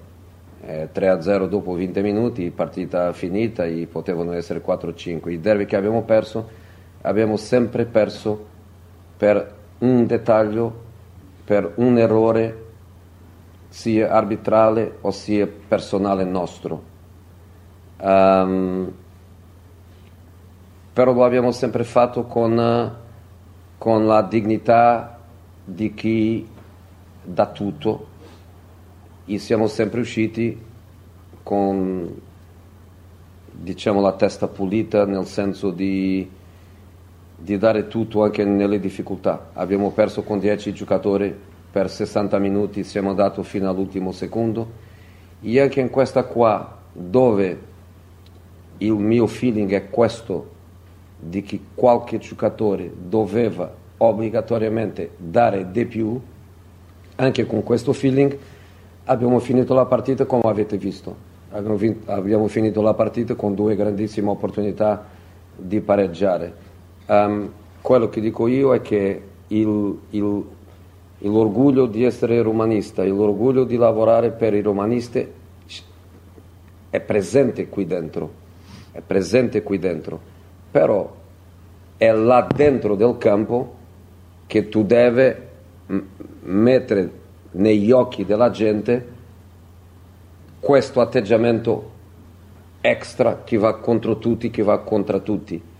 Io capisco che la gente, capisco perfettamente che la gente non è contenta per qualche, per qualche situazione che per me è fuori del contesto però che alla fine non è, perché non è un sport individuale, è un sport collettivo dove l'atteggiamento di A o B ha un'influenza negli altri nove, o A, B o C negli altri sette. Di che ne è questa responsabilità? È mia come allenatore che non sono capace? È mia responsabilità? È responsabilità individuale dei, dei giocatori? È la propria situazione che noi abbiamo chi non ci permette di dire tu non gioca più, giochi l'altro. Io se dico tu non gioca più, gioco un altro, non lo so, se domani vado con 15 o 16 giocatori, non lo so molto bene. È una situazione multifattoriale che, che, per, me, perdona, che per me è difficile di farlo uscire dal multifattoriale. Per me è così. I, e sempre nella correttezza nei, nei confronti, qui dentro, qui dentro, io quando parlo qui dentro parlo sempre pensando che rimane qui dentro, qualche volta esce, qualche volta esce e non è vero quello che esce, qualche volta esce e è vero, però io quando parlo parlo sempre a pensare che sto parlando internamente con i, con i giocatori, con il staff. Io qui dentro non, ris- non risparmio e tante volte parlo anche di me stesso, perché per io chiedere ai giocatori un'auto-evaluazione, la consapevolezza di chi questo o quello può fare meglio, mi devo mettere anch'io in una posizione dove loro possono dire lo stesso di me stesso o dove io stesso, dallo alto della mia, della mia esperienza, posso anch'io fare autocritica io ieri al parlare con i giocatori ho detto, ho detto una cosa molto molto obiettiva. Ti ricordi quella partita là? Quella partita là io potevo fare meglio. Quella partita là i miei analisti, quelli che collaborano con me, potevano fare meglio. I, i, io ho identificato una partita dove chiaramente alla fine della partita io non ero contento con me stesso. Quando vado a partite dove la mia sensazione per l'approccio, per l'inizio, per il modo come la squadra sta in campo, io ho il 100% di certezza che il mio lavoro è fatto bene, dopo mi sento anch'io tradito di qualche situazione individuale che punisce la squadra. E quando vediamo questo ultimo periodo, che è un periodo molto molto difficile per noi, noi abbiamo due periodi molto difficili in questa stagione. Il primo sono le prime tre partite di campionato, in che c'erano nove punti sul tavolo, abbiamo preso uno, non c'erano giocatori disponibili per iniziare il campionato, non c'era squadra, c'erano anche giocatori infortunati e di nove punti abbiamo perso otto. In questo momento abbiamo quattro punti di differenza della Champions, quattro punti di differenza. Abbiamo perso otto in tre partite dove non c'era squadra per giocare. E adesso abbiamo un secondo periodo, che è questo periodo qua, dove si gioca Fiorentina, Atalanta, Milan, uh, Juve, Derby, si gioca questo periodo qua con un gruppo molto molto ridotto di, di giocatori. Se qualcuno non vuole interpretare questo come difficoltà vera, non è giusto. Criticare, sì, critica allenatori, critica giocatori, critica chi vuoi, però dimenticare la difficoltà del nostro, del nostro momento è una cosa pazzesca. Anche la partita che abbiamo vinto contro il Cremonese, penso, ok, stiamo parlando di una squadra di Serie B, perché per me è una squadra di Serie A.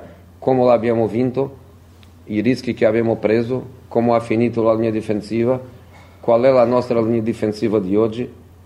Giochi Christensen che non è un, non è un, un terzino, giochi Mancini che non si allena da un mese, eh, giochi il bambino che ha, eh, aveva 10 minuti di, eh, di Serie A, eh, gioca Llorente che si infortuna, dopo non gioca, non gioca il derby, magari domani può giocare, però è un, però è un, però è un dubbio. Eh, gioca Mancini nel centro perché non c'è un altro nel, nel centro, gioca una posizione che non è la sua se, se la gente vuole ignora, ignorare questa, questa situazione qua non è giusto.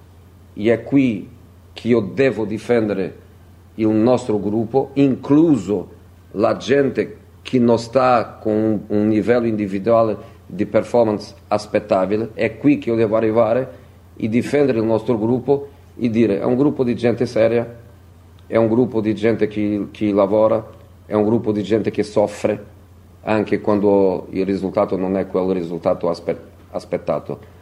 Abbiamo perso il derby, abbiamo un campionato da giocare, siamo a quattro punti di un target che se non siamo noi tutti direbbero che è un target impossibile. Perché se tu paragona, se tu paragona il potenziale delle vere squadre che devono arrivare nel top 4, non paragonare con noi. Però siamo noi, siamo noi, è la Roma, sono i tifosi più incredibili che ho mai visto nella vita, è un allenatore che basta il suo nome per la gente pensare che si chiama José Harry Mourinho Potter, non José Mourinho Felix, alza subito, alza subito il livello di esigenza e il livello di, di aspettativa però la verità è che noi stiamo ancora lottando per qualcosa che è molto molto difficile, però che nessuno dirà a noi che non possiamo lottare. E questa partita contro il Milan, che, che, è, la, che la prossima, saremo là, saremo là a dare la faccia come sempre, mi dispiace ovviamente che, no, che non sono in, uh, in, panchina, sarò in tribuna, um, sarò in tribuna in un in un, non un stadio, però in un, in un habitat dove non sono eh, benvenuto, però sarò lì a cercare di fare il mio lavoro del modo che posso, che posso farlo. E andiamo là, andiamo là con tutto quello che, che abbiamo e con la, con la certezza che, che i ragazzi daranno tutto, perché anche loro soffrono quando il risultato non è positivo. Di Bala c'è, mister? Scusa? Di Bala c'è nel gruppo? Penso di no. Se proprio su, su Dybala volevo fare una, un, un, ragionamento con te. L'anno scorso Dybala ha giocato il 50% esatto del minutaggio delle partite della Roma. Quest'anno ha giocato mi pare il 57% in campionato e il 24% in Europa League. Eh, mi rifaccio alla- alle parole che hai detto l'altro giorno in conferenza stampa dopo la partita, no? quando hai detto io già nello spogliatoio, quando ho detto che sarebbe uscito di bala perché era infortunato, eh, ho sentito che qualcosa nella testa dei giocatori è cambiata. Allora, ma avere un giocatore che comunque storicamente gioca il 50% delle partite più o meno, significa una partita sì e una no, Com'è possibile risolvere questo problema nella testa dei giocatori che devono andare in campo quando Di Bala non c'è? Se è un problema solo di testa o se può- potrebbe essere invece anche, immagino che tu ci abbia lavorato, trovare le soluzioni per giocare senza Di Bala. Trovare la soluzione per giocare senza Dybala è un po' come non è, non è esattamente lo stesso che per Guardiola trovare la soluzione quando non gioca Haaland perché quando gioca Haaland gioca Julian Alvarez non è, non è lo stesso per Pochettino. Se non gioca Sterling eh, gioca Mudric non è, non è lo stesso per Klopp che quando non gioca Luis Diaz gioca Jota e quando non, non gioca Jota gioca Darwin Nunez non è lo stesso non è lo stesso io ripeto che non sto occupando nessuno. Solo sto occupando quello che non capiscono. La Roma vive una situazione dal punto di vista del come si dice del- del- di quello che ha firmato del financial fair play di un, di un- di un- di un- compromesso che non è neanche un compromesso è un'esigenza dico io che la Roma ha delle grandi limitazioni e questo si vede si vede nel campo, si vede durante la stagione con le difficoltà, con- quando succede qualche tipo di, qualche tipo di problema, non c'è, non c'è come, come nascondere. Non c'è come nascondere dal, dal momento che la Roma ha fatto un sforzo eh, economico per avere Smalling. Non ha Smalling, non può avere un altro Smalling perché non può. Non può. La Roma ha fatto un sforzo economico per avere anche in prestito Renato Sanchez. Non c'è. Non c'è Renato Sanchez. E non possiamo avere due Renato Sanchez perché i paletti, non so come si chiama questo, del Financial Fair Play non ti permette di avere un altro giocatore della stessa posizione che sia disponibile, che non ce lo permette. Dybala è un giocatore veramente speciale che negli ultimi anni ha giocato in una squadra che aveva altri giocatori speciali come lui. Quando non poteva giocare lui, giocava un altro, qualche volta stava in panchina, qualche volta entrava. E qua è un giocatore che per le sue caratteristiche non, non- non abbiamo un altro, però non, non c'è come dirlo. Partita contro la Fiorentina sembrava partita da 3-0 dopo 20 minuti. Quando è andato via eravamo in difficoltà in quella connessione là. Non è Belotti che fa, che fa la connessione, non è Belotti che fa la connessione, non è Sharawi che fa la connessione, Mm, non è il ragazzino John Costa che fa la connessione. Gli sarà convocato domani. Gli sarà convocato domani, magari gioca domani John Costa. Però non è John Costa che ha la qualità di Paolo per fare quella, quella connessione lì. Se qualcuno non vuole capire che la Roma senza Paolo Di Bala è una Roma diversa, non posso dire molto di più, però questa è la, questa è la realtà. Lei prima ha parlato di mh, delusione no, che ha provato nei confronti di tanti singoli e che se potesse giocherebbe con eh, pochi di quelli che sono in questa rosa in questo momento se avesse la possibilità chiaramente di averne altri. Ecco, ma ci saranno delle scelte importanti dopo la partita contro la Lazio? Qualcuno resterà fuori oppure è proprio impossibile fare queste scelte e quindi alla fine giocheranno sempre gli stessi? Cioè qualcuno verrà tra virgolette non punito però insomma avrà una ripercussione sul rendimento non No, all'altezza? non, non è la parola giusta. No, no, tra virgolette chiaramente Sì, non è lo una so, punizione. Lo so, però se tu mi fai la domanda se la squadra sarà la stessa, non è la stessa.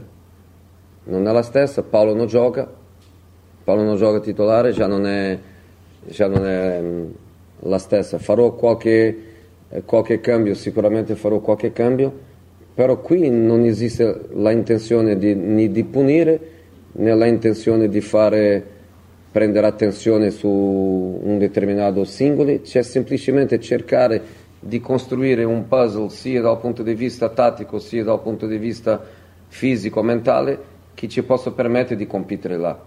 Io dico sempre che la squadra più tattica, la squadra più tattica è di solito la squadra con meno capacità a livello tecnico, perché quando il, il livello te- tecnico è altissimo, tu lavori meno tatticamente e sviluppa più su principi che permettono ai giocatori dentro campo esprimere tutto il suo potenziale. Noi in questo momento siamo una squadra che si foca molto sulla organizzazione nel suo, nel suo gioco e nel dettaglio che dopo possa fare la differenza se lo facciamo bene e, e se sbagliamo ovviamente che dopo paghiamo. Però siamo una squadra che va su una strada molto, molto, molto bene definita, che sono i principi che noi lavoriamo in campo che ci permettono di, di, andare, di andare, là. Siamo pochissime, siamo pochissime, eravamo pochi adesso.